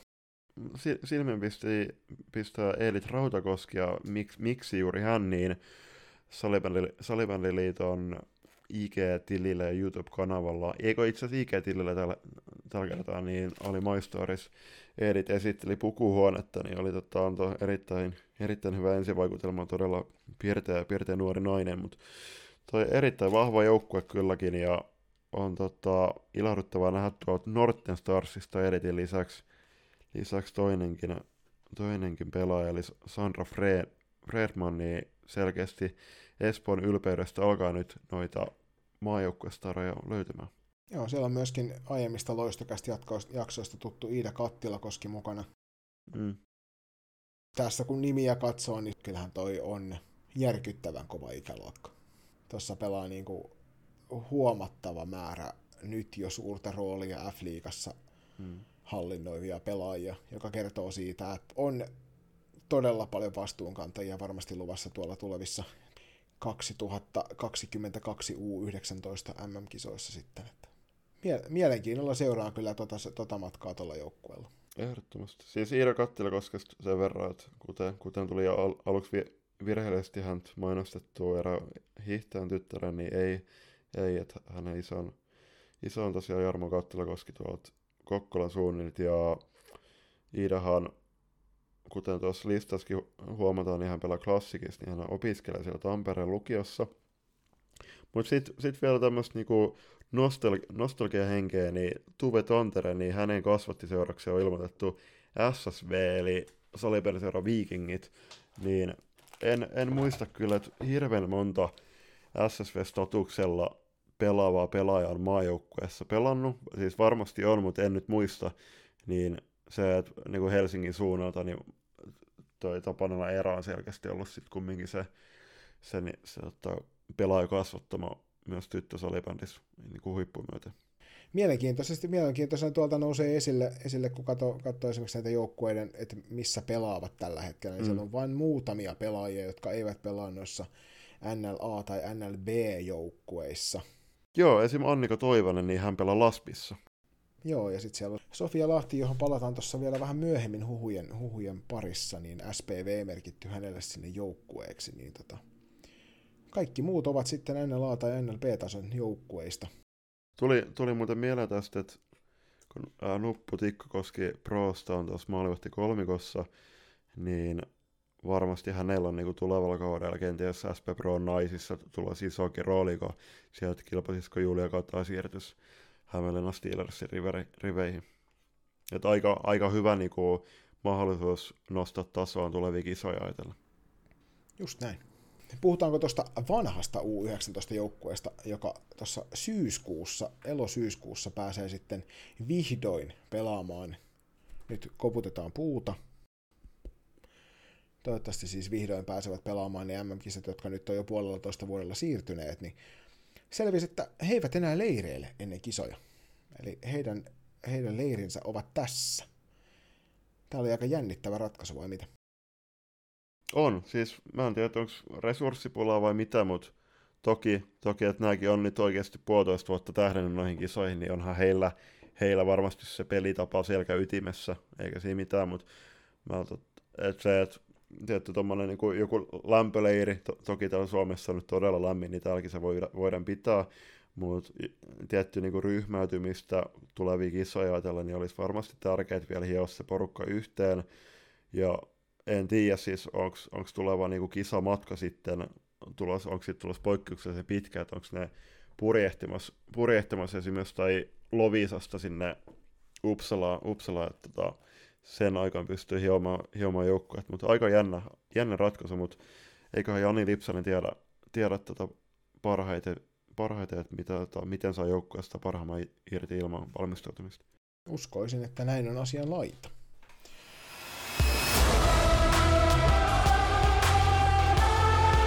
Loistokäs, nyt myös somessa.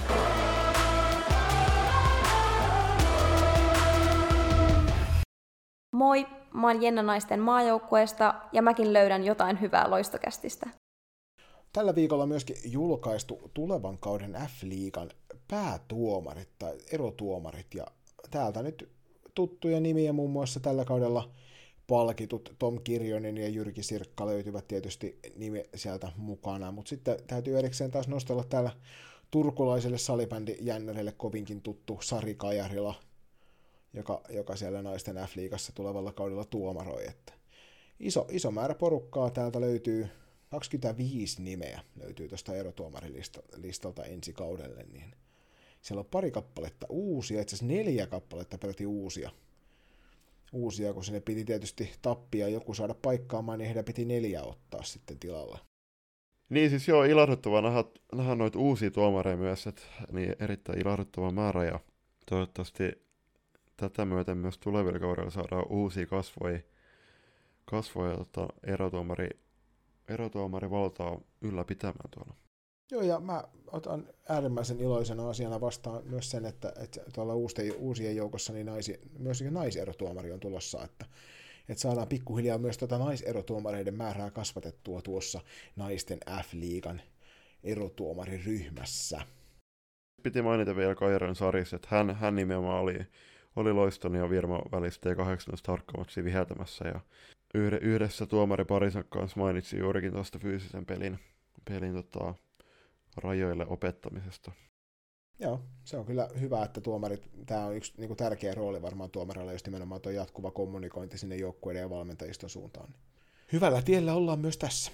Voidaan luottaa siihen, että nämä, nämä tulevan kauden erotuomarit ovat, ovat parempia taas kuin koskaan ennen, kuten sarja itsessäänkin, niin eteenpäin mennään. Juuri näin. Mutta tosiaan tulevalle kaudelle niin tuonne F-liigaan tulee tämmöinen kurinpito kolmihenkinen delegaatio ja tähän delegaatioon kuuluvat Sasu Heino, Timo Toivonen ja Tuomo Timonen. Siinä on Heino ja Toivonen on itse entisiä e- liikapelaajia ja Heino on myös koulutukselta lakimies ja Toivonen puolestaan on ollut voittamassa peräti yhdeksää Suomen mestaruutta ja Timonen tuo sitten taas päätöksentekoon tuomarin perspektiiviä, että hän on ehtinyt viheltää urallaan komean määrän pelejä naisten salibändiliigassa ennen kuin se oli F-liiga ja löytyy kokemusta, kokemusta myös kansainvälisistä peleistä, ja tämä kyseinen kolmikko sitten jatkossa katselee yhdessä videotuomari Rainer Ehron kanssa niin, ja kilpailu- ja kuripitovaliokunnan, ää, tai kuripitoryhmän Olli Rausteen ja Mika Hilskan ja Veli Halosen kanssa sitten näitä, näitä tota, tulevan kauden tilanteita läpi vähän tarkemmalla kammalla. Joo, ja siis to- toivottavasti ja siis uskon vakaasti, että se tulee myös olemaan – olemaan avointa, avointa se keskustelu ja tavallaan, tavallaan se info, info toimii sitten molempiin suuntiin. Ja tässähän Tuomo Timonen hyvin sanoi, että kurinpito on aina jossain määrin lose-lose tilanne. Siinä mielessä on hyvä, ettei kurinpito henkilöidy liikaa. Et se, on, se on hyvä, hyvä että et, et, tota, on, se, on se iso ryhmä päättämässä näistä asioista, ettei niinku pettyneet, pettyneet asiakkaat tässä tapauksessa sitten heitä, heitä tota, lokaa, lokaa vaan yhden, yhden tota henkilön niskaan. Joo, ihan samaa mieltä. Ei muuta kuin kurinpitäjille myös sinne tsemiä tulevalle kaudelle. Sitten Salibändiliitto on julkaissut tämmöisen joukkueenjohtajan oppaan tuossa kymmenisen päivää sitten, ja tämä löytyy tuolta Salibändiliiton sivuilta uutisten alta, ja sieltä voi käydä sitten katsomassa, että mitä kaikkia joukkueenjohtajan tulee tietää, ja voit Julius varmasti olla samaa mieltä, kun totean, että, että kyllähän tuo Jojon tehtävä on hetkittäin suhteettoman suuri. että omassa joukkueessa varsinkin niin tota kahden, kahden vähän mielenkiintoisen valmentajapersoonan kaitseminen ajoittain on enemmän niin kuin päiväkotityöskentelyä kuin joukkueen johtamista, mutta joukkueenjohtajat joutuvat vähän kaiken näköisiä kilpailutilanteisiin siellä arjessa ja hoitavat sen hienosti ja siksi on hyvä, että tukea tarjotaan myös Salibäntiliiton puolelta. Ehdottomasti näin. Joo, siis juurikin näin, että meidänkin päät, kahdella päättyneellä kaudella, kun olin T12-joukkojen päävalmentaja, niin suuri kiitos Juha Laineelle, joka hoiti erinomaisesti, erinomaisesti ho, tuo, tuo homma, ja se vaatii, vaatii valmentajan tavoin niin rakkautta lajiin, että jaksaa, jaksaa painaa lähes ilmaiseksi tota, tai ku, niin kuin korvauksitta, korvauksitta tota, tärkeää työtä siinä, sen eteen, että joukkueella on aina tarvittava reeneissä ja joukkueet pääsee aina suuremmitta ongelmitta aina sinne pelikentille pelaamaan. Kuten on ollut tässä viime aikoina tapana, niin keskustellaan näistä järjestettävistä turnauksista tässä ja nyt vielä kerran pahoittelut myös täältä Loistokästin puolelta siitä, että jouduttiin toi onnipyörä kesäkap siirtämään tuonne kesän lopulle, että oli, oli hankalaa näin ennen juhannusta saada tarpeen, tarpeeksi joukkueita kasaan, että saataisiin mielenkiintoinen turnaus järjestettyä ja sen takia sinne loppukesällä sitten yritetään uudemman kerran, josko saataisiin hyvä viikonloppu skabailu aikaan ennen kuin nuo isot pelit alkaa, mutta, mutta se ei ollut se asia. Tällä kertaa, vaan se, että lauantaina 4.9 pelataan aikuisten ja junioreiden SM-rankkariturnaus Suomen Turussa Armon Sport Gardenilla. Ja tämä on juuri sitä, miltä se kuulostaa, eli rangaistus Skapa, missä sä voit ilmoittaa sinne joukkueen, joka sisältää 3-5 pelaajaa ja maalivahdin, ja viimeinen ilmoittautumispäivä on 31.7.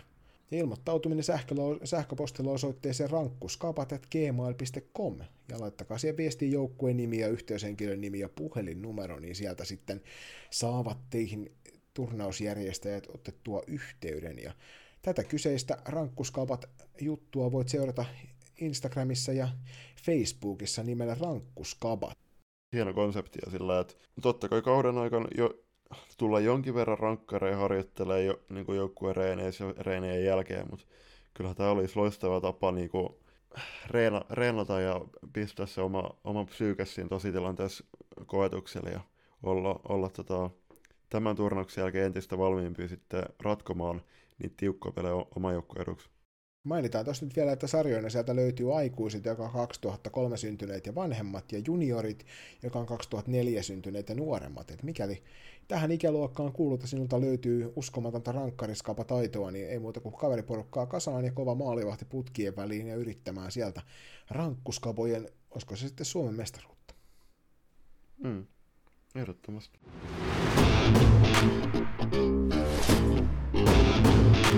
Sählymän elämän puolesta. Loistokäästä. Sitten on tullut aika siirtyä sinne kuuluisaan siirtolistaan. Ja tällä kertaa on saatu vähän noita NLBn ja jopa Divarin juttuja tänne kasailtua enemmänkin, että tällä kertaa ei puhuta niistä aivan kaikkein korkeimman tason joukkueesta, mutta se on hyvä, että saadaan esille myös näitä muiden tekemisiä, että kun kuitenkin puhutaan liikatason joukkueesta, niin otetaanko ensimmäisenä tuolta Pirkkalan Pirkoista kiinni? Joo, Pirkkoihin on uusi pelaaja tullut klassikin velhojen ja SC Kokkolan su- suunnalta, eli Evelyn Karhapää klassikista, Rebekka Väyrynen tuot Kuopiosta sekä Kiia Verronen Kokkolasta, ja vielä pitää erikseen mainita, että se on hienoa, että Kokkola – Kokkolasta tulee sekä se Kokkola että Nipagos. Karhapää näistä on mulle tutuin nimi juurikin tuon Classic taustan vuoksi, mutta selkeästi tota, tuonne Tampereella, Tampereen seudella mahtuu kolme todella kovaa joukkuetta ja hienoa, että kenties suuremman peliajan toiveissa ja uusien haasteiden perässä Evelen suuntaa sinne Pirkkalaan päin. Joo, ja siis Evelinahan on pelannut Pirkoissa aikaisemminkin, että kävi tuossa viime kauden klassikin paidassa pyörähtämässä. Ja pelas, on pelannut 25 kappaletta F-liiga-pelejä NLAssa ja NLBssä, ja niissä tehopisteet 3 plus 2.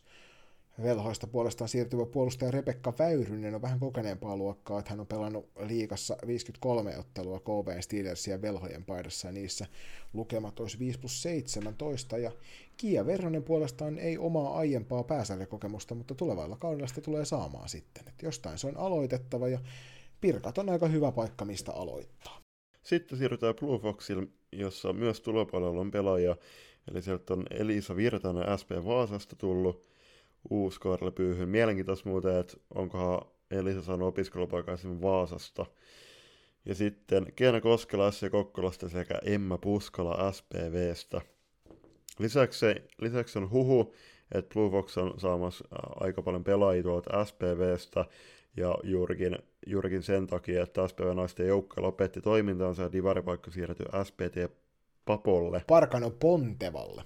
Ja sieltä on Juu, juurikin näin. Ja siis tästä itse asiassa tuli meidän T21-T12-joukkueen valmennusryhmään tuli, tuli itse asiassa tieto, kun meillä on tuo Maria Viitala siirtymästä Konnista meille päin pelaamaan, niin hän, hän tota oli saanut tämän, tämän tiedon jo luonnollisesti aikaisemmin, eli SPVn joukkueiden lopetuksen aikaisemmin tietoonsa ja viestitti meille myös siitä, niin tosi ikävää, mutta toisaalta hienoa, että tässä vaiheessa saadaan toi tietää toisin kuin silloin, kun peli kanssa teki ne oharit NLB.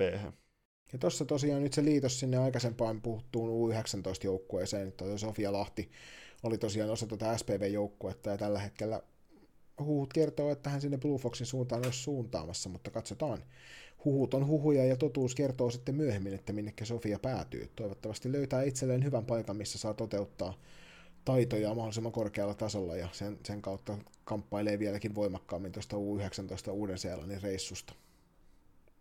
Sitten seuraavana vuorossa vähän niin kuin loistokästin kummijoukkue, entinen SS Nova, nykyinen Helsinki United, joka jo tuossa aikaisemmin on käsitelty se joukkueen runkoa, jota sinne on julkaistu. Ja nyt uutena pelaajana mukaan liittyy Anniina Karjula, joka siirtyy sinne Jospasta. Ja aikaisemmin Anniina on pelannut NLBssä velhojen paidassa kaudella 1920, 21 peliä ja siellä tehot 1 plus 3.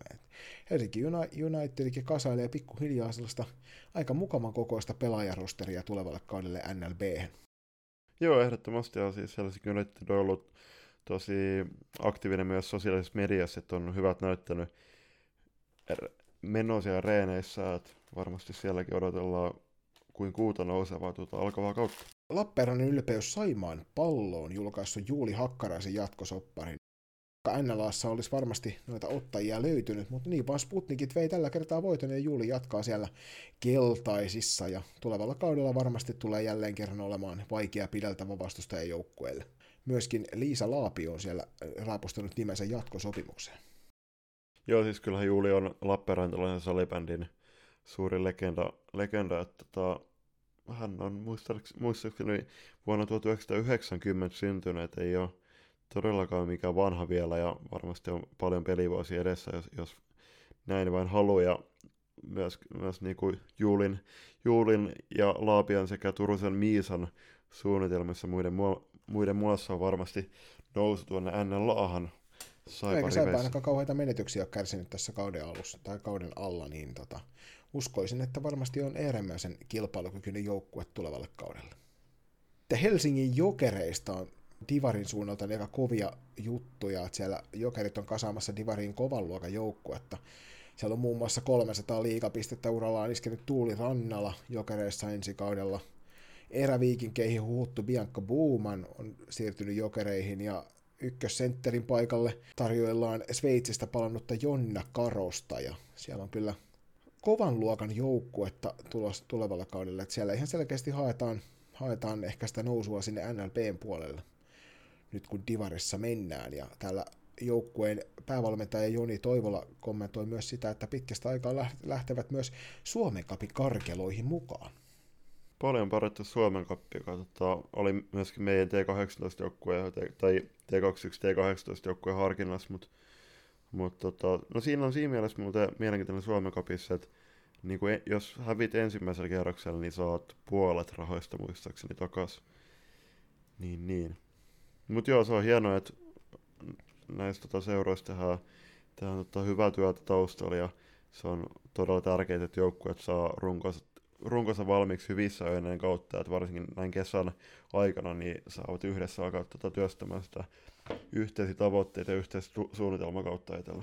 Mutta siinä nyt lyhykäisyydessään tämänkertainen siirtolista. Toivottavasti sitten siinä vaiheessa, kun loistakästi palailee kesätauolta, niin löytyy vähän enemmän kerrottavaa teille armoille kuulijoille kaiken näköisistä uusista liikkeistä. Näillä main. May the sähly be with you.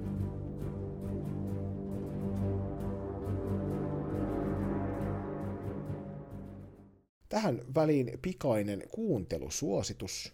Armoitettu Mosacast podcastisarja, joka on jo edennyt, edennyt ensimmäisellä kaudella seitsemänteen jaksoon asti, niin heillä oli tuossa edellisessä jaksossa vieraana eräviikinkien urheilujohtaja Joonas Naava, ja me haluttiin nostaa tämä kilpailevan podcastin jakso erikseen esille sen takia, koska tässä puhutaan nyt mielenterveysasioista. Eli tässä Eräviikinkien salibändipodcast Mosakast ottaa kauden viimeisessä jaksossa tapetille tärkeän aiheen. Juontaja Pete Käemäki haastattelee Eräviikinkien urheilujohtaja Joonas Naavaa varsinkin seurakenttää koskevasta aiheesta. Naava kertoo avoimesti kokemastaan työuupumuksesta ja siihen liittyneistä merkeistä ennen ja jälkeen tapahtuman. Ja tämä on just sitä sisältöä, mitä me kaivataan lisää, jotta nuo mielenterveyden asiat saadaan näkymään, näkyvämmin osaksi arkea. Että tästä haluttiin nostaa myös upea esimerkki tuolta Mestiksen häpeä pois kypärästä kampanjasta. Et Mika Kohonen keskusteli näistä aikaisemmin avoimesti ja nyt on monen muun lajin puolelta nostettu mielenterveysasioita myös esille yksilöurheilijoiden kohdalta ja joukkueurheilijoiden kohdalta ja se on musta hieno asia, että nyt näitä nostellaan suuremmin esille, jotta ne ihmiset, jotka mielenterveyden kanssa kamppailee, niin saavat sen kuvan, että, että niistä selvitään ja niistä voi puhua avoimesti ja niihin kannattaa hakea apua ennen kuin on oikeasti niin kuin aidosti, aidosti vielä pahempi olla. Kyllä. Joo, siis ehdottomasti, että niin kuin, tämä, on, tämä on myös sikäli niin kuin lohduttava nähdä, että ihan tuolla, tuolla näkyvissä, näkyvissä rooleissa urheilukentällä myös tätä painitaan samojen ongelmien kanssa kuin ns. tavalliset kuolevaiset, mutta se on, se on tota, myös niin kuin tosi tärkeää, että nämäkin on, nämäkin on loistavia esimerkkejä siitä, että ihmismieli on hauras ja se, tota, se on päivittäin pitää työstää ja tehdä paljon töitä sen kanssa, että se pysyy myös niin kuin hyvässä kunnossa, koska se, että kun sä voit henkisesti hyvin, niin sä voit fyysisesti hyvin. Ja tuolla muun muassa NHL puolella hyvän uran tehnyt Dallas Starsissa pelannut Stephen Jones – lopetti pelaajauransa vedoten just nimenomaan, hän oli siinä 30 hujakoilla, niin just nimenomaan mielenterveyssyihin vedoten, ja lähti sitten uutena vapaa-herrana niin nostamaan, nostamaan mielenterveysasioita esille sillä tavalla, että lähti rullaluistimilla vetämään Amerikkaa halki. Mm. Ja nimenomaan tarkoituksena kertoa tästä, kertoa tästä niin kuin hänen omista ongelmistaan ja nostaa mielenterveysasioita tapetille myös Amerikan maassa näin, just näin, just näin. Et laittakaa ihmiset ihmeessä kuunteluun toi Mosakastin uusin, uusin ja ensimmäisen kauden viimeinen jakso. Ja jos, on, jos teillä on läheisiä, läheisiä, jotka näistä asioista kamppailee, tai jos juuri sinä kuulija siellä kamppailet näiden asioiden kanssa, niin keskustele läheistesi kanssa ja ota apua, hae apua. Joo, siis ihan tota omalta, omalta, osalta, omalta osalta niin voin myös kertoa, että niin kuin puhuminen auttaa aina se, että se on se on niinku vi, vikatikki jäädä hautamaan, hautamaan tota, niitä murheita niinku om, oman pään sisään. Et se on, muistakaa, että se on, toivottavasti jokaisella on tärkeitä ihmisiä lähellä, joille pystyy avoimesti puhumaan.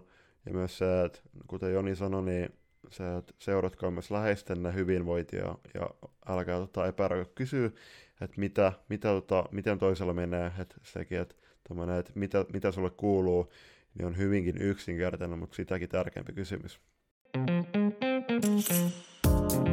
Svengaa kuin hirvi rulla luistimella. Loistakäistä.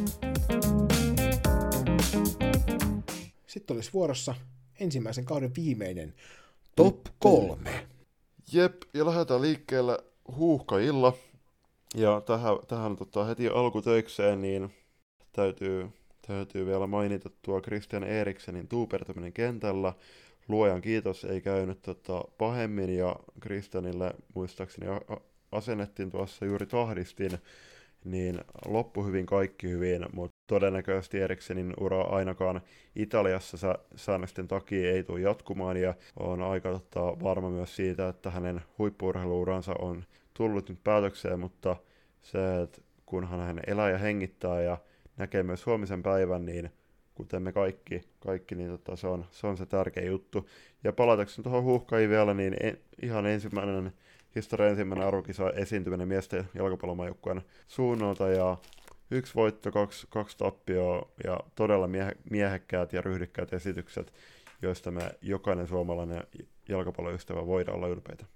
Joo, ja vaikka Suomi ensimmäisenä lohko kolmosena nyt karsiutuikin jatkopeleistä, että siellä maalieron turvin Ukraina meni ohi, kun heillä oli miinus yksi ja huuhkajilla miinus kaksi, niin voidaan silti jokainen pystypäin kulkea, kulkea jalkapalloyleisön keskuudessa siitä, että, että millä tavalla meidän maajoukkue esiintyi, ja ennen kaikkea siitä, että kuinka upean positiivisen kuvan sekä meidän maajoukkue että kannattajat jätti muiden maiden silmissä. Oli kyllä niin kuin suomalaisilta, suomalaisilta sekä kentällä että kentän ulkopuolelta upea, upea suoritus noissa kisoissa. Ja tosiasia on se, että, että tuolla rosterilla niin yksi voitto kolmesta ottelusta oli enemmän kuin yläkanttiin ja niin paljon kuin itse toivoinkin loppuun asti sitä, että se 1,36 prosentin todennäköisyys, mikä meillä oli vielä jatkoon päästä tässä viimeisellä kierroksella, niin olisi toteen käynyt, mutta nyt kävi niin, että, että tiputtiin sitten ensimmäisenä joukkueena jatkopeleistä ja se on kova paikka, mutta toisaalta menestys. Joo, että tuossa on niinku Ruottin ja Espanjan tulokset, koska Ruotti voitti 3-2 Puola ja Espanja 5-0 Slovakia, niin ne, ne vielä elätteli toiveet meidän suhteen, mutta joo, siis realiteetit, realiteetit pitää ottaa, ottaa tota tosiaan niin kuin huomioon, mutta vielä pitää niin kuin nostaa esille toi niin kuin yksilöitä. Okei, totta kai Teemu Pukki, hän oli vähän siipirikkosen tuolla, Glenn Kamara ei pelannut parhaalla tasolla, he on molemmat ihan niin kuin, maailmanluokan pelaajia. Glenn Kamaras tulee varmasti tulevaisuudessa niin kuin, to, to, entis, niin kuin, entis parempi ja tärkeämpi pelaaja niin seura kuin maajoukkueella. Pukki unohtamatta, mutta Lukas Radetski, runosmeen lahja suomalaisella jalkapallolla, niin kyllähän niin osoitti noilla otteilla siellä tolppien välissä, että hän on tällä hetkellä yksi maailman parhaimpia veskareja. Sitten top kolmosen toisena kohtana nostellaan esille salibändi.fi-sivustolta löytyvä Fanit äänessä haastattelusarja, joka on upea tapa toteuttaa lisäsisältöä ja hieno hetki varmasti sekä fanille että sille pelaajalle, jota tuossa kyseisessä hetkessä haastatellaan. Niin jos et tiedä, mistä on kyse, niin kannattaa tuonne Salibändiliiton sivuille suunnata ja käydä katsomassa, että siellä vähän nuoremmat ja vähän vanhemmatkin fanit on päässeet haastattelemaan omia lempipelaajia, maajoukkuepelaajia, ja ne on kyllä täynnä positiivista virtaa ne haastattelut. Joo, siis pitää nostaa erikseen tuosta tuo Kiia-Maria Kiemaria haastattelu Kajaanista, kun hän, oli, tota, hän haastatteli, haastatteli Ville Lastikkaa, niin muistaakseni se haastattelu lähti kysymä, kys, niin käyntiin sillä, kun Kiemaria kysyi Villeltä, että mit, miten sulla menee, niin Ville oli vähän siihen, no kiitos, tosi hyvin täyttää, niin ihan, lo, ihan loistava setti, mutta joo siis, ja Iida, Iida Metteläkin haastateltiin, niin se on hienoa, että nämä niinku kannattajat pääsee omia idoleita haastattelemaan. Ja ne on just niitä sellaisia hauskoja ideoita, mitä, mitä esimerkiksi ne F-liigan väli- tai erätauoille voisi toteuttaa. Että juuri tällaisia pieniä hauskoja inserttejä. Kyllä, just näin. Ja sitten kolmantena tämän kauden pikasjaksossa olemaan tuo meidän lomat, eli Lomille Lompsis loistakas podcastin, ja me isänät ihmisenä aloittaa ansaitun loman ja voidaan nyt tässä, tässä tota välissä hetki muistella päättynyttä kautta. Mitäs fiiliksiä niin tämä meidän ensimmäinen tuotokausi herättikä Öö, paljon oppimista. hirvittävän paljon tekemistä, ja nälkä on kasvanut koko ajan syödessä. Ja ideat on muuttunut vaan hullumpiin suuntiin, ja sellainen pieni suuruuden hulluus jossain vaiheessa rupesi tuossa vaivaamaan. Joku tuntui, että, että ajatuksia oli kahdeksalle eri sarjalle tässä loistokästi nimen alla, ja jotenkin tuntuu siltä, että, että tälle on tilausta, joka alkuun itseä epäilytti hieman, että löytyykö meille, löytyykö meille täältä, täältä niin seuraajia ja kuuntelijoita. Ja, mutta tuntuu siltä, että meidän tyhjänpäiväinen rupattelu kaiken näköisistä aiheista niin uppoaa ihmisiin ja, ja mä oon siitä äärimmäisen iloinen ja onnellinen, että siellä, siellä teitä niinkin monta meitä kuuntelee ja tämä on kyllä ollut äärimmäisen hauskaa aikaa ja hauskaa puuhaa. Ehdottomasti siis täytyy vielä palata siihen, että silloin kun joulukuussa tätä käynnisteltiin, niin pitää kiittää naissalibändi kaksikko, eli Saarikosken Sami ja Toni Varista, koska ilman teidän ja sitä kakkosjaksoa, missä haastattelitte Matti Pienhäkkistä ja Seppo Pulkkista, niin ilman sitä mä todennäköisesti en olisi ainakaan ihan heti seuraavien 24 tunnin sisällä teidän jaksoa vinkannut, ja laitoin, että koska meidän seura tekisi vastaavaa, ja sieltä meidän seuran toim- toiminnanjohtaja Ville Lintunen sanoi, että ei, eihän näe mitään syytä, että miksi se voitaisiin tehdä, ja sitten Joni laittoi, että totta kai, ja sitten myös itsekin tota, siitä, totta kai mä oon, oon, oon tota, itse podcastin suuri, suuri tota, ystävä ja kuluttaja, ja toki joskus on miettinyt, että olisi siistiä myös itse tehdä, ja itse asiassa Parkin kesällä vi, viimeksi tota, viime vuonna juurikin tota,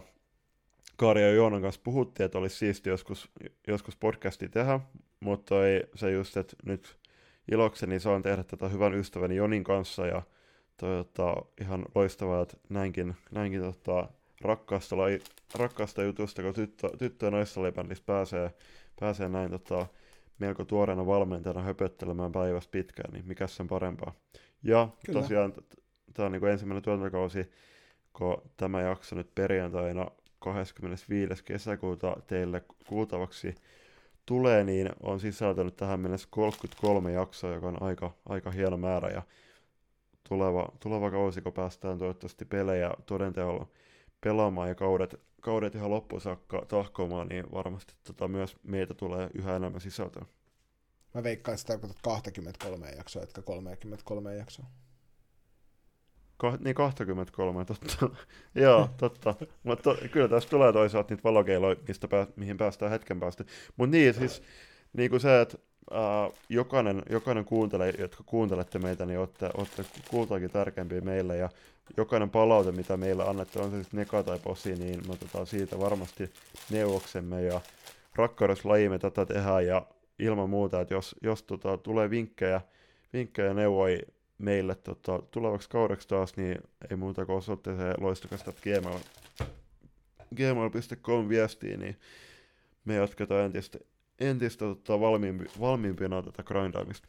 Nimenomaan juuri näin. Ei, siis en voi suuremmin olla onnellinen ja iloinen ja kiitollinen siitä, että, että saadaan tätä hommaa tehdä tässä omalla vapaa-ajalla ja hölistä meille molemmille rakkaasta lajista. Ja Just tietää, että me tehtäisiin tätä vaikka kukaan ei kuuntelisi, mutta se tekee siitä vielä jännittävämpää, että joku kuuntelee meitä. Kiitos siitä teille. Mutta se olisi nyt sitten siinä. Loistokästin ensimmäisen kauden viimeinen jakso on nyt pikkuhiljaa purkissa ja annetaan erityiskiitos vielä tuonne Teemulle vierailusta. Oli mukava, kun saatiin jutustelu seuraa jälleen kerran.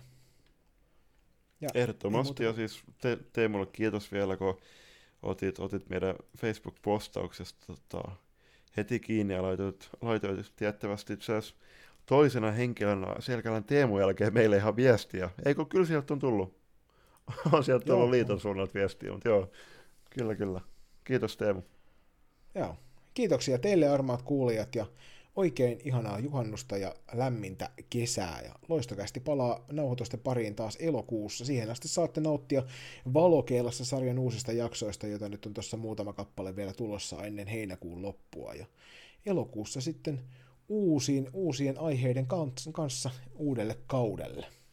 Just näin. Ei muuta kuin hyvää kesää, nauttikaa läheisten seurasta, nauttikaa lämmöstä. Älkää miettikö salibändiä liikaa, ottakaa siitä huili.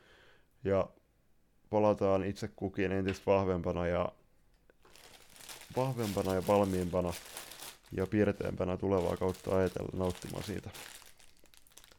Ei muuta kuin hyvää kesää kaikille. Hyvää kesää, moikka.